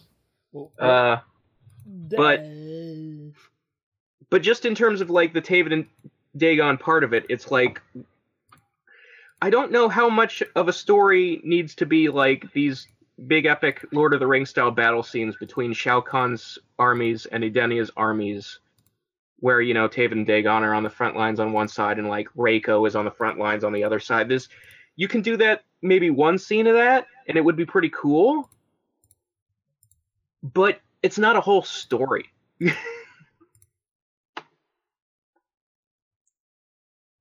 All right. Um, I'll, I'll chime in briefly. Just to say that if I were to It is happening again. remaster, it is happening again. Oh god. I would say if I would remaster Armageddon, I would there wouldn't be any story mode at all. I would just get rid of all the bios. I would cut the cast down to thirty percent. What And the characters are not in the what's up? I just said what bios. I don't know. Exactly. I I would basically cut the cast almost in half between low tier bonuses who don't factor into the balancing and have a tournament mode where just only maybe two thirds or half the cast is playable and balance everything within that cast. All the money I would spend on a story mode or on bios or on just vo- all Vogel's budget, just take it away and put it into the engine. Um, that's what I would do if I was going to master Armageddon. Because I think gameplay wise, Armageddon probably has the strongest legacy of all three of those games. Like literally, the legacy of uh, Deception is just Pig of the Hut and like MK or uh, M2 Dave just talking about the good times of all the smoke shit. And before that, they the tournament legacy of Deadly Alliance is literally just fucking Tom Brady talking about Deadly Alliance. So there's that's the one game that actually does kind of have a chance in history to make a comeback. I would keep all the content. I would make it look pretty, but I would make a tournament mode with a reduced roster and better mobility. So that's what I would do. being legit here, I would um I would frame the lead up up to the pyramid battle a little bit because the thing that really bothered me about the storyline for Armageddon, well, many things. I think that just following Taven as a brand new protagonist so so soon after Shujinko just didn't it didn't lend itself well to setting up everything else that was going on. I just I was upset by just how little focus was placed on the fact that you've got all these villains kind of teaming up and scheming together, and Reptile's okay, and you just kind of see him back at the base, and Shujinko's doing his own thing. Like, I would have framed the narrative much better. I would have, I don't know, straight up started. I would have started shit off at the end of Deception to start things off. I would have set pieces up a bit better before I got into this is Taven, he's our new protagonist, this is where we're going with him. It it, it felt weird, disjointed. That's about all I can really say. It's the the thing. The one thing that kind of bothers me about the setup of Armageddon is that there's. It's like a complete mystery how long it's been since Deception. Has it? I think I think that was, was, it it. You know, yesterday? I, like, Has it been a week? Has it been six months to a year? I I came into the game and I'm like, the hell's happening? Oh, okay. Nightwolf took care of shit. Oh, how long ago was this? Did they go home or what? What's the deal? Like you you you- you're just you're in there, and you have no idea where you are. Yeah, it just- happened. you sort of from the bios you get a sense that everybody went home back to their lives a little bit of time passed and then johnny cage is running around going shinnok's coming back we gotta unite the team I like that image. It just ring And, ring. um, White Lotus Society. Who's this? It's Johnny Cage. Beep. and I, I like i like you read fujin's bio and it's like so johnny says the shinnok's coming back and i don't necessarily believe him because it's johnny seems unlikely I mean, that's a fucking chapter in a fucking conquest mode right there. It's Johnny Cage, Fujin. Why won't you hear me? Ugh, Kif Kroker noises. How did you get this number? All right. Well, let's keep on rolling here. Evan K says, "Can guy can guy can guys answer questions?" I don't know. Girls can, too. Guys, Uh, even which guys I don't know. can Somebody. Wolverine children? Can guys can guys answer questions on the encyclopedia? If so, can we agree WB can go fuck themselves? Razor, do you want to quickly that seems extreme Razor, do you want to quickly uh, address that from your perspective? So my WB totally has the right to say no. Yeah, like it's their thing. And I know that I know that the other guys on the cycle cuz so I'm just a writer for the thing, right? I just work here. Yeah. I exactly. Exactly. So I don't know a lot of the like behind the scenes publishing details of them trying to get the book to be official and to get published. So like I don't necessarily expect it to happen because this is totally like a fan thing. It's like, what's the difference between this and the Mugen guys who were making MKHD, which Django was a part of? They would have, I think, just as much luck getting NetherRealm's permission to make their game a real game. Like, that's just sort of the nature of fan stuff. Like, Yeah, I mean, I'm gonna jump in here. it's here. a little bit it's a little bit presumptuous to just think, well, we don't have the right, but we're going to make a whole product anyway, and then once it's done, we'll be like, it's already done. All you got to do is say yes. I mean, that's that's a lot of like work and effort to put into something with no guarantee. And I can understand being upset when it doesn't pay off, but I can't I can't say that I would be surprised. Like I don't think that's Yeah, I mean, you run that. You know what you risk you're running when you even spend your time to do these things. You know that at the end of the day, at any point, any moment, any second, the person that owns those properties can just say, "No, we don't want you doing that." I mean, that's their rights. It's basically take all the razor, take of all of ra- take. Yeah, yeah, yeah, let me just back it up. He's gonna, yeah, he's gonna back it up. Uh, take take all of Razor's fan fiction that he writes. At any point, if I just start compiling that into my own book and saying, "Hey, I'm gonna compile all this and do what I want with what Razor has," at any point, technically, I mean, if he owns those properties, he can just say, "No, I don't like what you're doing here," or you know, I, I just don't want you to do that. I mean, that's that's anybody's right when they're putting, you know, content like that. Like when we put up shows, you know, if we put up our podcast and a bunch of people start like doing their own things with our podcast and messing with them and combining them and then putting up on their own YouTube channel. I yeah, mean, if, if someone else was to re-upload episodes of the Nethercast, we could totally shut them down. I mean that's kind of the that's kind of the point of you know when you when you own the content that you're creating when you are the creators you get to make that choice. I mean yes there are some people some businesses some companies that allow those fan things to exist. Some might even encourage it. I don't I yeah I mean that's cool.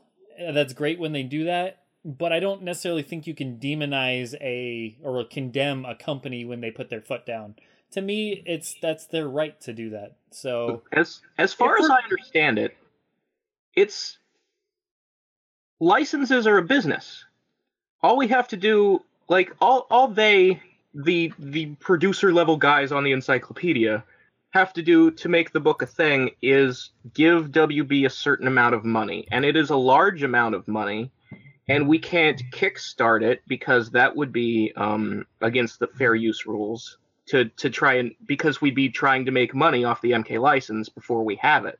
sure So it's just a matter of uh, that's the hurdle. That's the hurdle. It's money, i mean which is absolutely fair. Like it's they yeah. they own the thing. The If we want to use the I would- thing, we have to pay to use the thing. day i mean we sometimes use the mk logo i mean that's why i've stopped if you notice in our in any of our logos and stuff i don't include the mk logo anymore and it's for a get a reason it's you Well, there C are- and D?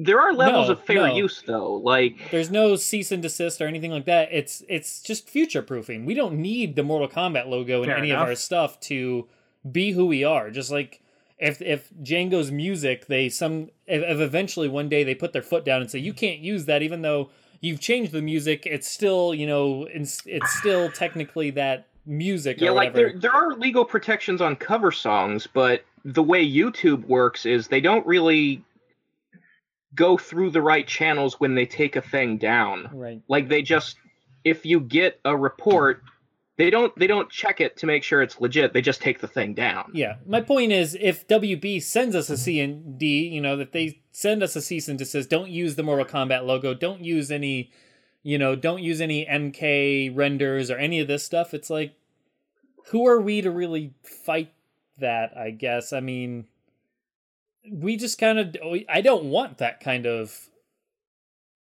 you know, kickback from them. I just want to be able to exist in what we do. Because at the end And of the I day, like I said, we could have a black logo. We could have no music in front of the podcast. We don't need any of that stuff to do what we do, to talk about it. All that's just extra fluff.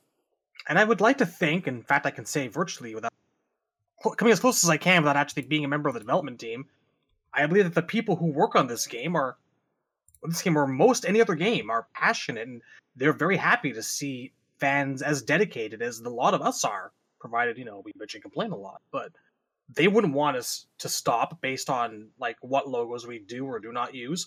They're happy that we're out there and like we have love for what they're doing. Sure.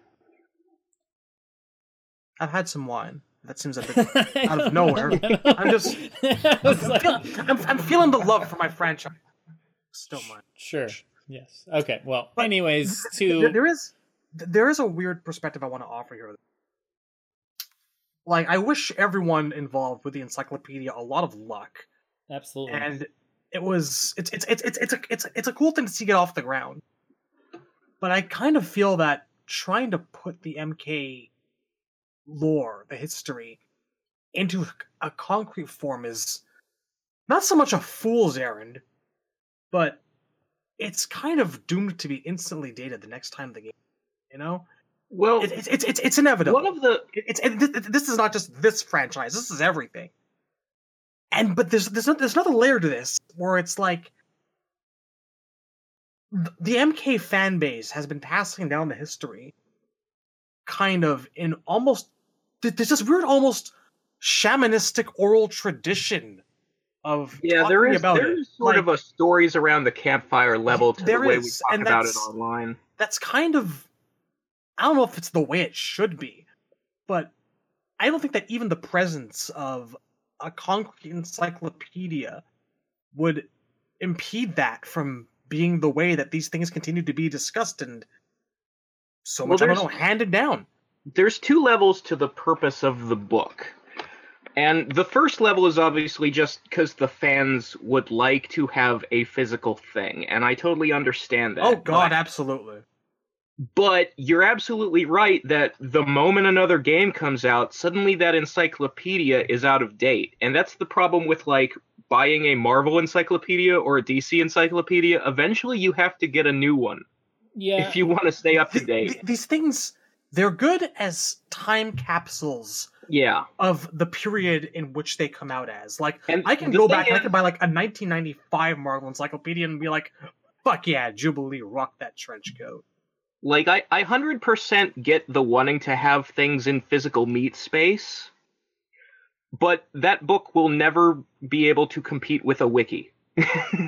Sure. Just in terms of, in terms of like the purpose of cataloging. Like, if you wanna, if you want a quick place to go to read somebody's bio, the wiki is always going to be much handier than a physical book. Right, and it'll be up to date, and yeah. Yeah. Anyways, The second the second purpose of the book though is the hope that if you if you have like a, a physical series bible, you can give a copy to the devs and they'll stop fucking up. There is I knew you were that. that. I was, I was thinking of as well. I was like, there's actually something they could look at to reference. it's not gonna matter. Yeah, like, it's not gonna John matter. Vogel obviously has memory problems. Like I have on Twitter reminded him of his own writing before. He needs a book. But there's a wiki that he could be going to, yeah, but and he's he not chooses gonna not to. because But that's my point. He's not gonna open up a gonna, book. he would have done that by now. You know. He's not gonna open Is it it. even he's him not gonna- writing this shit anymore? It's not It's him not. writing He's- this shit anymore. He's just he's It's a Sean supervisor. He sits at a desk. Other people write it, but they're clearly not really looking things up either. Anyways, let's move on. Yeah, it's it is what it is. I don't condemn the company though. It it's just it's their choice to make. Has Um, anyone really been far even as decided to want to do look more like? I don't think so. These are these are old memes. This All is a deep cut. So next up we have Uh. from Shad. He says kill kill Mary fuck Kylo Ren, Grievous, and Snoke. We can skip this one. It's okay. I don't even know what Grievous. just- What is Grievous again? Who's that? was General Grievous is the robot from Episode Three. that has asthma. Robot with lightsabers. He's the one that's been smoking for a long time. It's been so long since I've seen episode three. I don't know. I just brought this up because I kind of want you to picture General Grievous in like an apron. Welcome home, General Kenobi. Netflix and chill. See, are you talking about the guy that's like, "Oh, hey there, Annie, I sell you auto parts"? That's No. Watto. Okay, I was about to say the giant fly-looking dude with the little stubbly beard. Okay, well, on. Uh, Battle Sticks says, "Fuck, Mary, kill." Luke, New Hope. Luke, Return of the Jedi. Luke, The Last Jedi. Oh right, boy. um, um, I'm gonna Fuck go. Return of the Jedi, Luke. Okay. Uh, kill New Hope, Luke. Marry Last Jedi, Luke. Yeah, you know what? Yeah. Okay, but real question though. I mean, he does preface it with real question. Uh, what would be a satisfying story presence for your character in MK11? Let's try and keep this, you know, timely because they he, he's looking for an answer from each of us. He says, "What would be a satisfying story presence for your character in MK11?" For me, he quoted Cyrax. For Shad, Smoke, Razor, Sareena, and Temple May. What would basically what would you want you do? What yeah? What would you want your favorite character to do in MK11 that you would find satisfying? Do you, do you want to go first? No. Okay. I'll go first. I'd have to think about that. Like, I'll go first. okay, okay. Just- Somebody So- has to. Smoke. So smoke, I guess, because I mean, mine's gonna be really quick. Um, Go for it, please. spends an hour beating Quan Chi to death again with his own leg. Uh, goes over to Raiden, beats him to death with his own leg. goes over to Noob Saibot and goes, "Remember that thing in the other continuity?" No. Okay. Well then, beats him with his own leg. I guess my answer is literally anything. I mean, I'm You sort just of want if- smoke if to I- if be I in can- it. like, see that's kind of where I- I'm going just- with Cyrax. Is to be anything other than an oil sign would be nice. you know, it's either like Low expectations over here. the, the thing the thing I want the most is for him to like not be left by the wayside and discarded. I if if if you're gonna show him dissipating or dying or what have you, fine, do it. Don't leave him to wander the wastes of the nether realm for all eternity as a fucking I don't want to see that happen. I don't want that to be the final fate for any of these characters. And that goes as much for Smoke as it does for like Kung Lao or anyone. It's just it's a shitty way to see your characters go up because all of these characters, all of them, have fan bases. And I personally I'm able to deal a lot better when one of my characters is dead and gone than knowing that they're alive and they have no will of their own. So that's it. I kind of I want closure for the wraiths. That's what I would like. I would like it's either they're freed or they're laid to rest. yeah, I'm. I I'm know with- that a- a- asking them to come back is probably too much at this point because they, they made such a big deal out of saying, "Oh, how how incredible it was that they actually managed to free." Jax." Fine, well, smoke, whatever. smoke in particular, though, like that whole being an Enenra thing was supposed to make him special from the rest of the revenants. Like he didn't just die; he's he went home. If they can just confirm that for us, then that's great. Yeah, like that's This- that's all I want for smoke is to see being an Enenra means something. Yeah, pretty much. Just don't have it be futile. That's all I ask. All right, for Cyrax, for me, like being realistic, if he's gonna die, I just want it to be in a way that brings some sort of resolution to his character. To me, destroying himself and a bunch of cyborgs isn't resolution. It's an unnecessary death. It's an it's a completely avoidable death. It's I not could- a it's not a heroic death. It's just a stupid death. He doesn't need I could conceive of an argument where it is a resolution, to me but you'd have to build up him wanting to commit suicide before that, not just do it all of a sudden in one panel. to me, for Cyrax to have a death that I feel like has meaning to it, he needs to go out basically either saving somebody else in a way that shows that he still has his human side to him, or I, I don't know, maybe had, had the Tekunin taken over and they were like this giant threat, and then he runs into the middle of them and destroys them all by blowing himself up, that's a hero's death. Not having a bunch of cyborgs that they could have technically used if they wanted to but then they just chose no, they're monsters, so I need to destroy them, and I'll destroy myself at the same time. Like I said, it's not it's not necessary. They could have put a bomb in a building and told all the cyborgs to run in there, and he could have lived. I mean, there's no reason he needed. He basically treated himself like an abomination, and Well, he wanted to kill thing, himself like, and the- them. The thing about that scene is that he doesn't self-destruct himself like his MK3 fatality. He sets the base to self-destruct and chooses to stay there. He's not the fucking captain of the ship, though. This doesn't make any sense. So, Yeah, to right? me, to me, like I said, if he's gonna run into the middle of Tekunin when they're taking over, and he, you know, he stops, He he them- could have walked out the door with Sub-Zero. Sure, that's my let the base point. That's that's my point. him. So either he needs to die in a heroic fashion that actually makes sense and makes you feel like the character legitimately sacrificed his life for the greater good, or he needs to further progress. You know, if he wants to, you know, keep going with sub with the Lin Kuei or go the, you know, find Kenshi and go that route or that. I you know, I'm I fine miss- with I either miss- of those. I miss when he was in the special forces I see. I'm fine with and that too. they were yeah. able to like take some of the armor off him, make him feel more like RoboCop or whatever. Give Yeah. give me that or give me him sticking with sub. I think either either or would be cool. But yeah, I mean, I'm not. I don't really. I just want to see something with him that is at least has some sort of substance to it. I don't want to see him in the background as nothing any more than I want to see him just completely left out of it and not mean anything. Oh my god! So- Remember, like, this is just me like waxing nostalgic a little bit here, but remember when our aspirations for our back in the 3D era were, you know, stuff like Smoke's got to get his humanity back, and he's got to have this great big happy ending.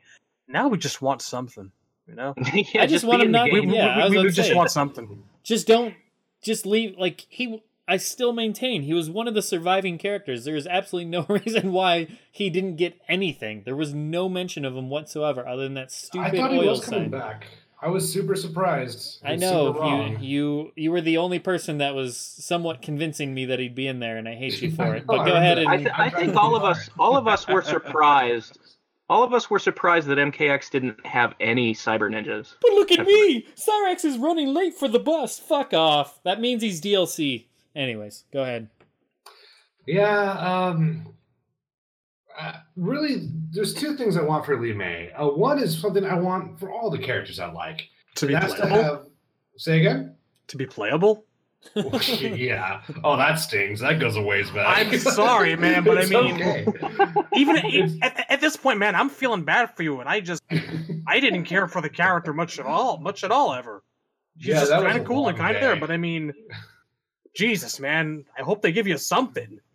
I, think- I think they will. I think Li Mei has a very, very strong. I mean, if the leaks are true, she's in. But I don't. I, I don't even want to think about that right now. like that's a that's a strange subject. I'm still trying. That's to uh, that's what setting yourself yeah up that's for disappointment. yeah that's a bad way to go So I, I think she has a good way or a good chance of being in. Uh, and if she is in, there's only two things I want. One is something I want for every character I like, and that's to have meaningful relationships with other characters. They don't even really have to be important, but just meaningful relationships that survive the span of the game.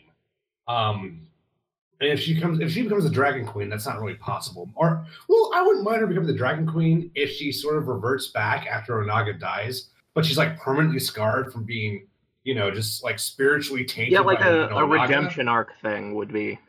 That's If what I seen- thought they were going to yeah. do with her after Deception. In a way, they did it because she is. She did fight. Uh, I thought she had a good showing in, in uh, Armageddon. She had Oh, she had that one scene where she's fighting Shinnok, but you don't know why she's there.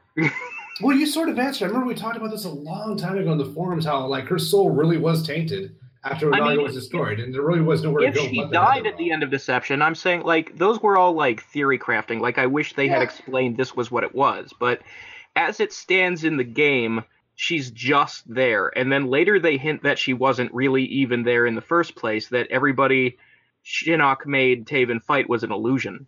Oh, Which, which raises that. the question: Why does Shinnok know who Li Mei is and chose her to be the illusion? Yeah, I- th- there's probably no good answer to that. No. I, I don't think they thought that, nearly as hard as we did on that. But um, No, no, it's a problem. I'll take whatever they give me as long as it A is long term relevant and B they match her with interesting characters. That's really the first thing I want. Uh, the second thing I want is just you know, she she was kind of you know known for being a martial arts talent. Make that relevant. I think teaming her up with Bo' Rai Cho was a very smart move. Maybe do that again. You don't have to do that again, but if you do, do it. Um, just keep preserve what worked with the character. And if I'm going to kind of walk on Shadowloo's turf here and comment on Smoke, the only Yeah. thing I've ever wanted for Smoke is for Sub Zero to reciprocate the same friendship and loyalty that Smoke has done nothing but for his entire bios throughout the whole history. Yeah. What's the reach That's all I've wanted. The the problem in both timelines is that Sub Zero can't like talk about his friend because his friend is usually dead or appears Yes. so. God, it hurts when you say it like that, but man, I wish Sub Zero showed something that indicated some sort of compassion or care for his friends, dead or alive, ever. Like It just I choose sucks. to It's just like his friend and ally. Since when? Back that shit up. it's I- a pretty one I- way, yeah. I choose to believe that that between Deception and Armageddon, that whole scene where Sub Zero follows them to the Nether Realm, he's. I choose to believe that the reason he followed them is because he saw smoke and he's like, he's still alive? Noob Saibot has him. I gotta go rescue him. That's what I would like to think. They don't say that. Yeah. They don't give any reason at all why he would follow Noob Saibot into the Netherrealm before he knows that Noob is his brother. So I would like to think it's because he saw smoke and wanted his friend back. There is more story content to support that Sub Zero cares about Noob Saibot than there is that he cares about Smoke. There's almost there's so little. It's it's been Yeah. bothering me since Deception. It's been bothering me since MK3 because that was the last time they were friends, really. I, th- th- th- there was a reason for that though. Like they had the in the quote enigma of smoke going on. Like Yeah, but Playing- the playing Enigma no was the only way. put him in MK4. well, a lot of people Uh, did make MK4. A lot of them. Smoke was just one of many. But I mean, yeah, but Sector and I- I Cyrax were both in. Razor. I think they just didn't know what to do with the dude I for know. ages. Th- They were like, why would we have a robot scorpion? And they just didn't understand it was time to just go back on what they just did a little bit. Like they gave Jade all new moves. What what's stopping them from making him not Scorpion? I don't know. I just, I, I don't think that they knew what to do with him. They were like, we got to give him smoke stuff, but we don't know how to give him smoke stuff. Eh, whatever. Let's explore other paths. Hey, this guy can use telekinesis.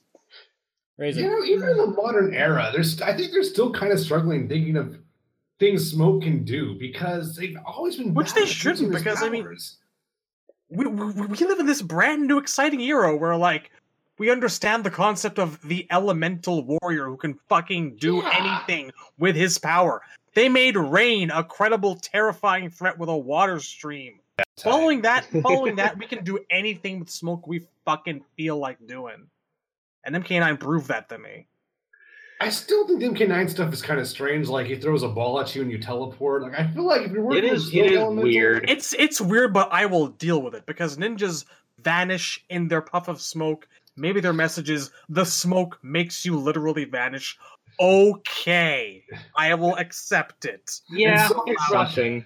It's something. So yeah, and I um I, I I mean if they really do expand upon it where Smut is Smoke's like primary abi- ability is that he can teleport shit, it's like the opposite of Nightcrawler. Okay, yeah, cool, but um, I, I yeah, just keep going. Let like make, make it like official. Don't just make it feel like temporary bullshit, which is the problem I've had with a lot of special moves. Um, Deception had a lot of that dirt, so.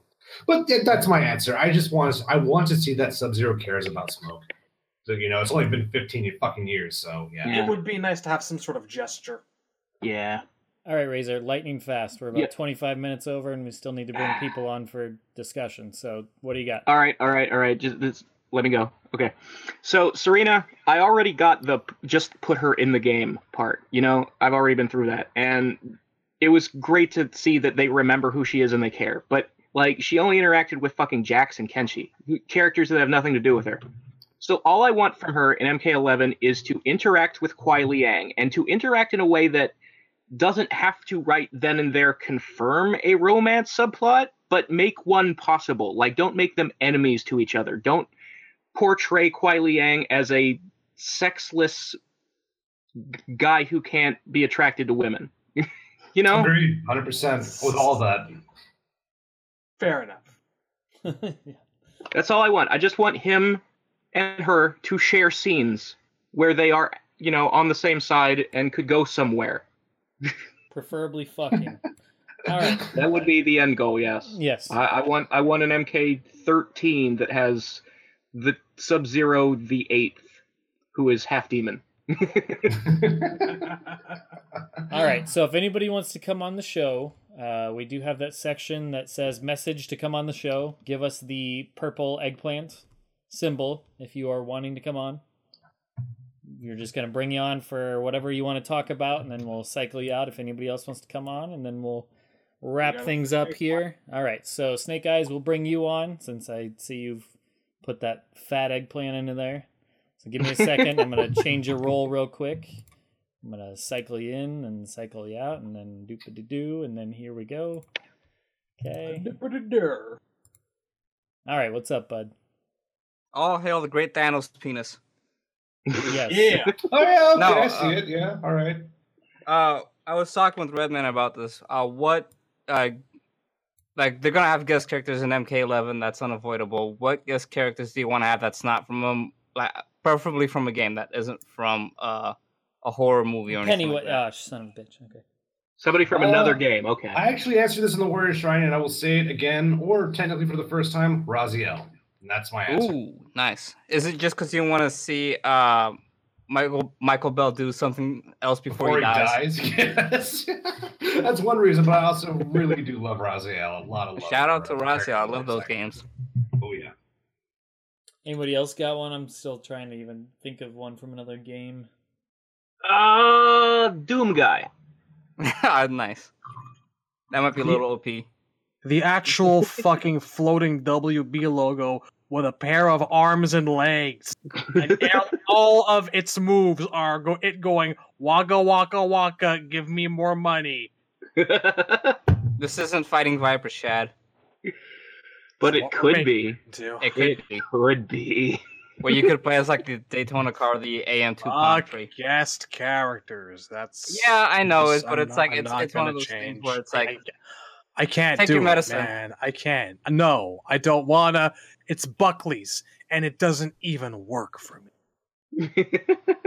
Uh, the only one I can think of, I'm not even a fan of the series really, but the only one I can think of is like one of the main characters from Assassin's Creed, just because I like that aesthetic of you know like a old assassin like figure? that. Yeah, I think it looks cool. Give him the wrist blades and all that could be fun, and I just think it it could make for some like cool, cool gameplay. That's all. yeah. I mean, Soul Calibur Five. yeah. I was gonna say like Ezio Oh, was he in Soul? Calibur Five. Oh, okay, didn't even know. yeah, I was I mean, gonna game say sucks. Don't buy it. But yeah, go on. Not say good. hi. mine was actually Lo Wang from the Shadow Warrior shooters ah, I can see because that. I think I think he's like the perfect character who's got the um. He's got the uh, the kind of like humor and self awareness that would fit really well with Mortal Kombat, and plus he has like all of the chi powers. He's got the katana. He's got all the like guns and stuff. So like you could actually do some cool stuff with him, and you could have like Hoji, that little demon from the first game, with him as like for some extra powers or like some interactions. So I think just having somebody like that, like a third, like a like a D list video game character, but somebody who's actually pretty popular. yeah, flavor We, like, wise, just just- a good fit.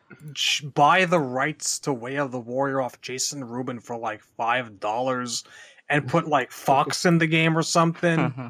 then it's technically a guest character. Okay, no, you know what? Actually, take one of those fuckers from War Gods. The Mm. game literally no one remembers that they did. I remember War Gods. Because that I actually had, War like, honestly, th- th- that actually had some okay fighting character designs. I like Bloody Roar. That's Bloody cool. Roar, I yeah. Bloody I- Roar. Good luck with good luck with that one. Konami owns the rights to that. Bloody Roar was all right. Bloody Roar was like the the go to before we had a story mode where I'd go, why don't they just make it like that? Yeah. Yeah. Because it, it was basically like comic booky, like still and text. I But I don't think the world was ready for Bloody Roars. I think it would have done a lot better if it came out these days. Rumor has Yeah, it G from uh, Street Fighter 5 AE is uh, Greg from Bloody Roar. That's a rumor. No one knows for sure, but Huh. there is some interesting arguments for that. Let me let me Google funny. this. Let me Google this. The the Uh, Uncle Sam guy? The Yes. president dude.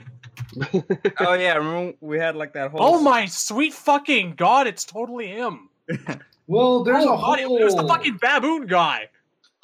If this Greg is- doesn't have like Fourth of July hit sparks, like fireworks going off anytime he hits somebody or gets hit, that's a that's a missed opportunity. Huh. This is genius. Yeah, check that quote I just posted, uh, Shadowloo. They actually have a lot of the, the, the theories behind it. I don't know if it's true. I think. It would Oh, be it's interesting. it's utter bullshit, but it's beautiful utter Oh. bullshit. There's some interesting, like the Gorilla and Ed story mode is associated with G symbol in the trailer. So Huh. there's some think stuff it's- there.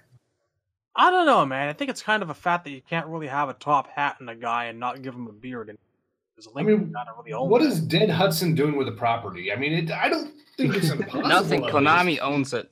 Oh, Konami. Oh, fuck. Kon- off. Yeah, like that. That thing is as good as dead.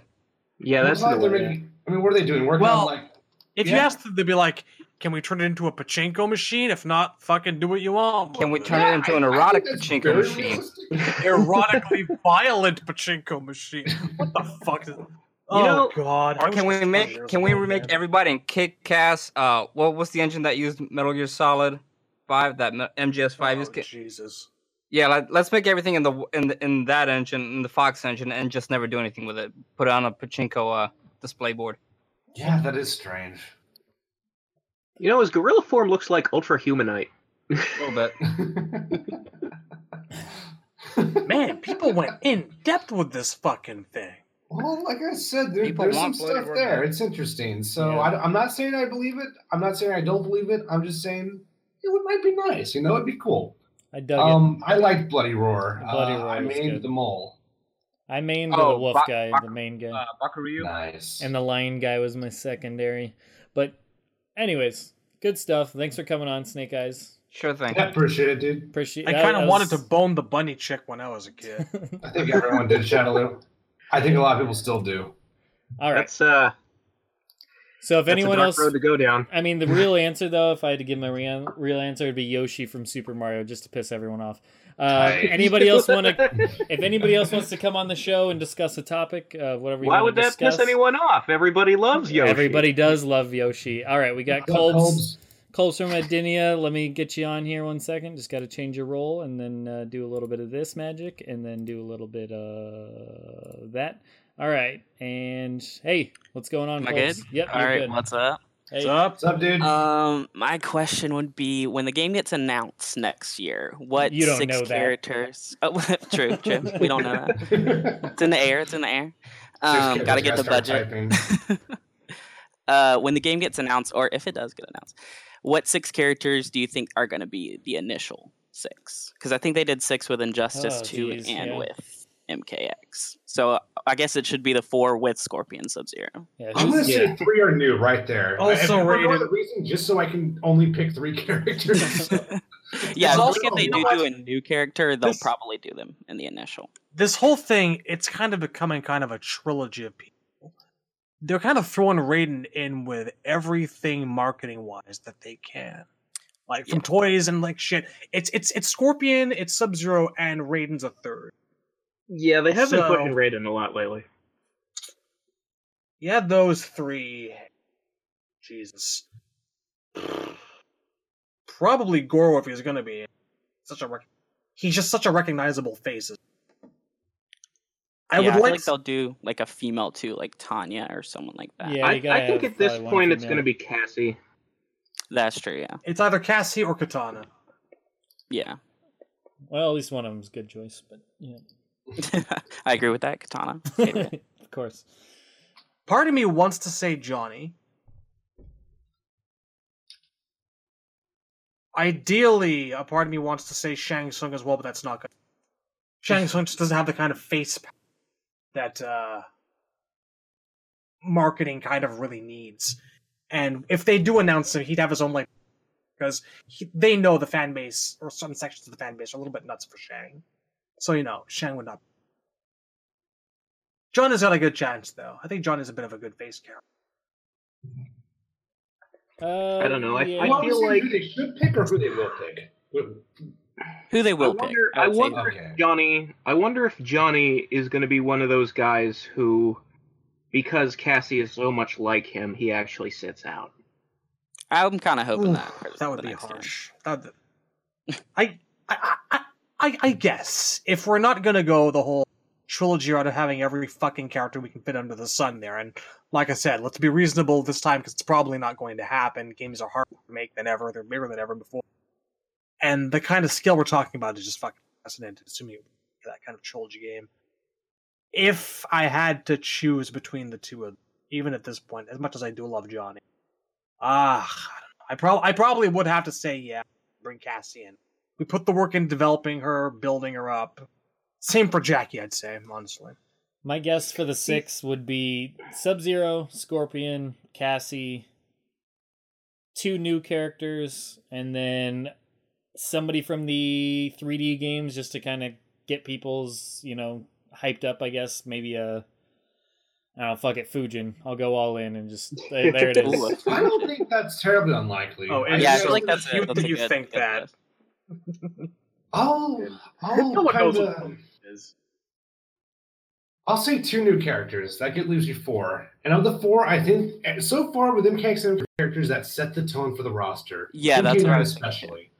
So I'm gonna say Jade, Noob Saibot, Scorpion, and not Sub Zero. They're gonna reveal Frost, and then Sub Zero will be revealed later down the reveal uh, line. That'd be Right. awesome if they did. That's Yeah. that'd be interesting little turn on things. That is that is much more ambitious than I think they can be. It's a nice thought, Yeah. though. Probably, but You know what? Erron Black. I think Erron stands a pretty good chance of being like uh, one of the initial round, uh, r- yeah, round of people revealed. People latched he's onto that yeah. dude.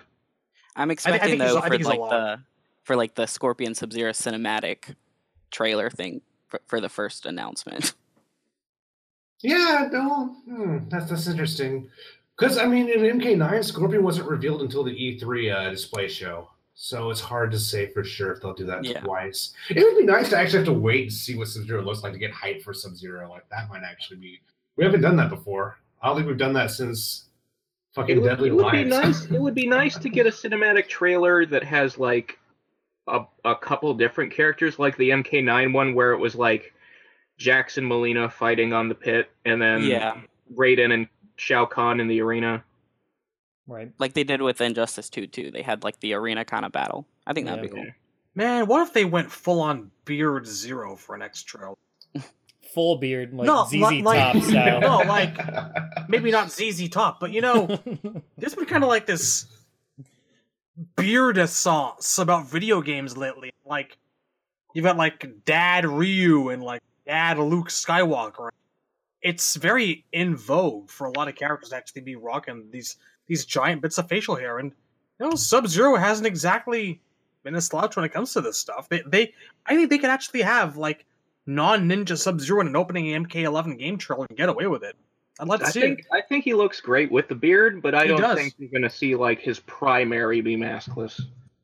It'd be, it'd be interesting. I think that they could. Actually, I think that they could get away with. it. The mask is iconic, but I don't know if it's necessary. They could go for a kind of midway between ninja and mask.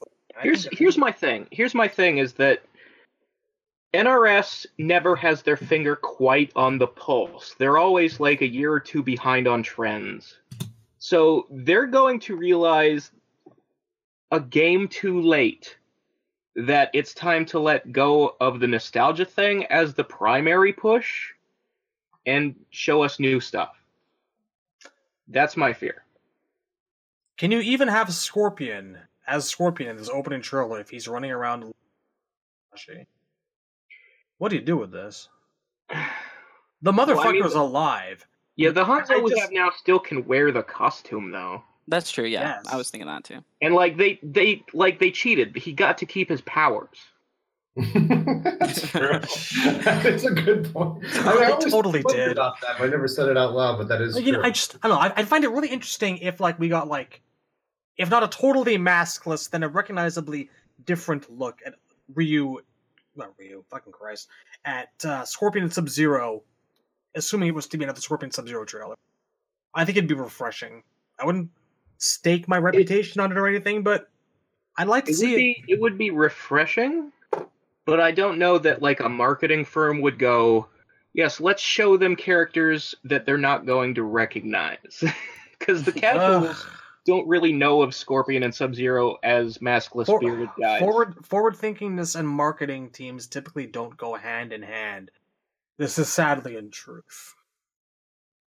So like I think I think there's there's a certain amount of playing it safe you have to do, and that playing it safe is Ninja Scorpion, Ninja Sub Zero in that first thing. But then you can also mix that with new shit, like put Jade in there instead of Raiden. It sounds oh, bad, but I, I, I can honestly I can honestly see an unmasked Sub Zero in an opening trailer before I see Jade in a trailer.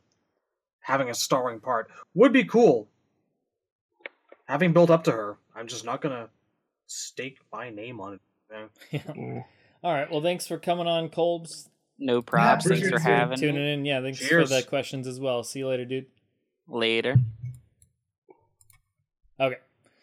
All right. Uh, the only one else listening is Battlesticks. If you want to come on, go ahead and uh, post in the thing. If not, we'll wrap this up.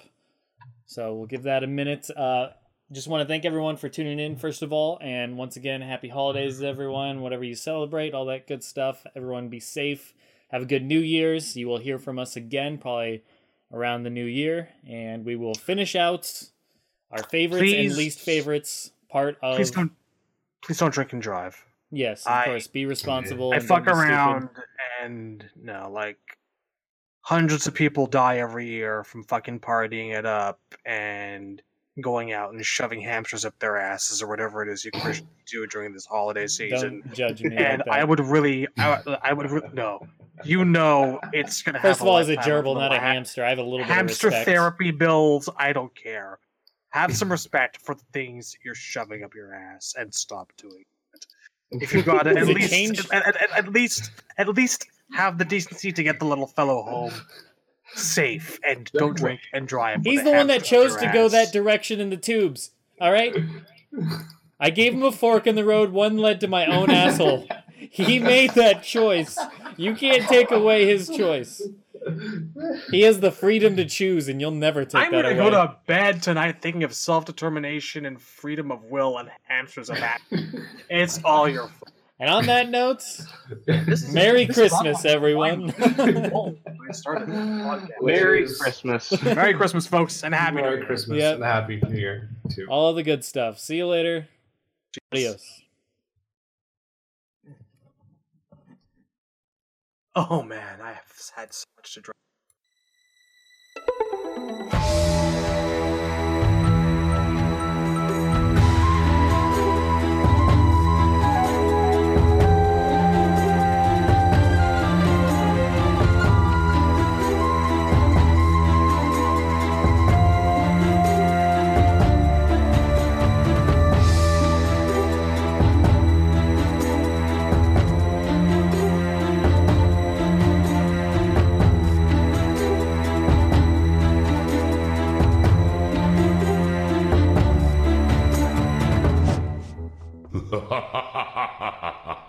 Outstanding.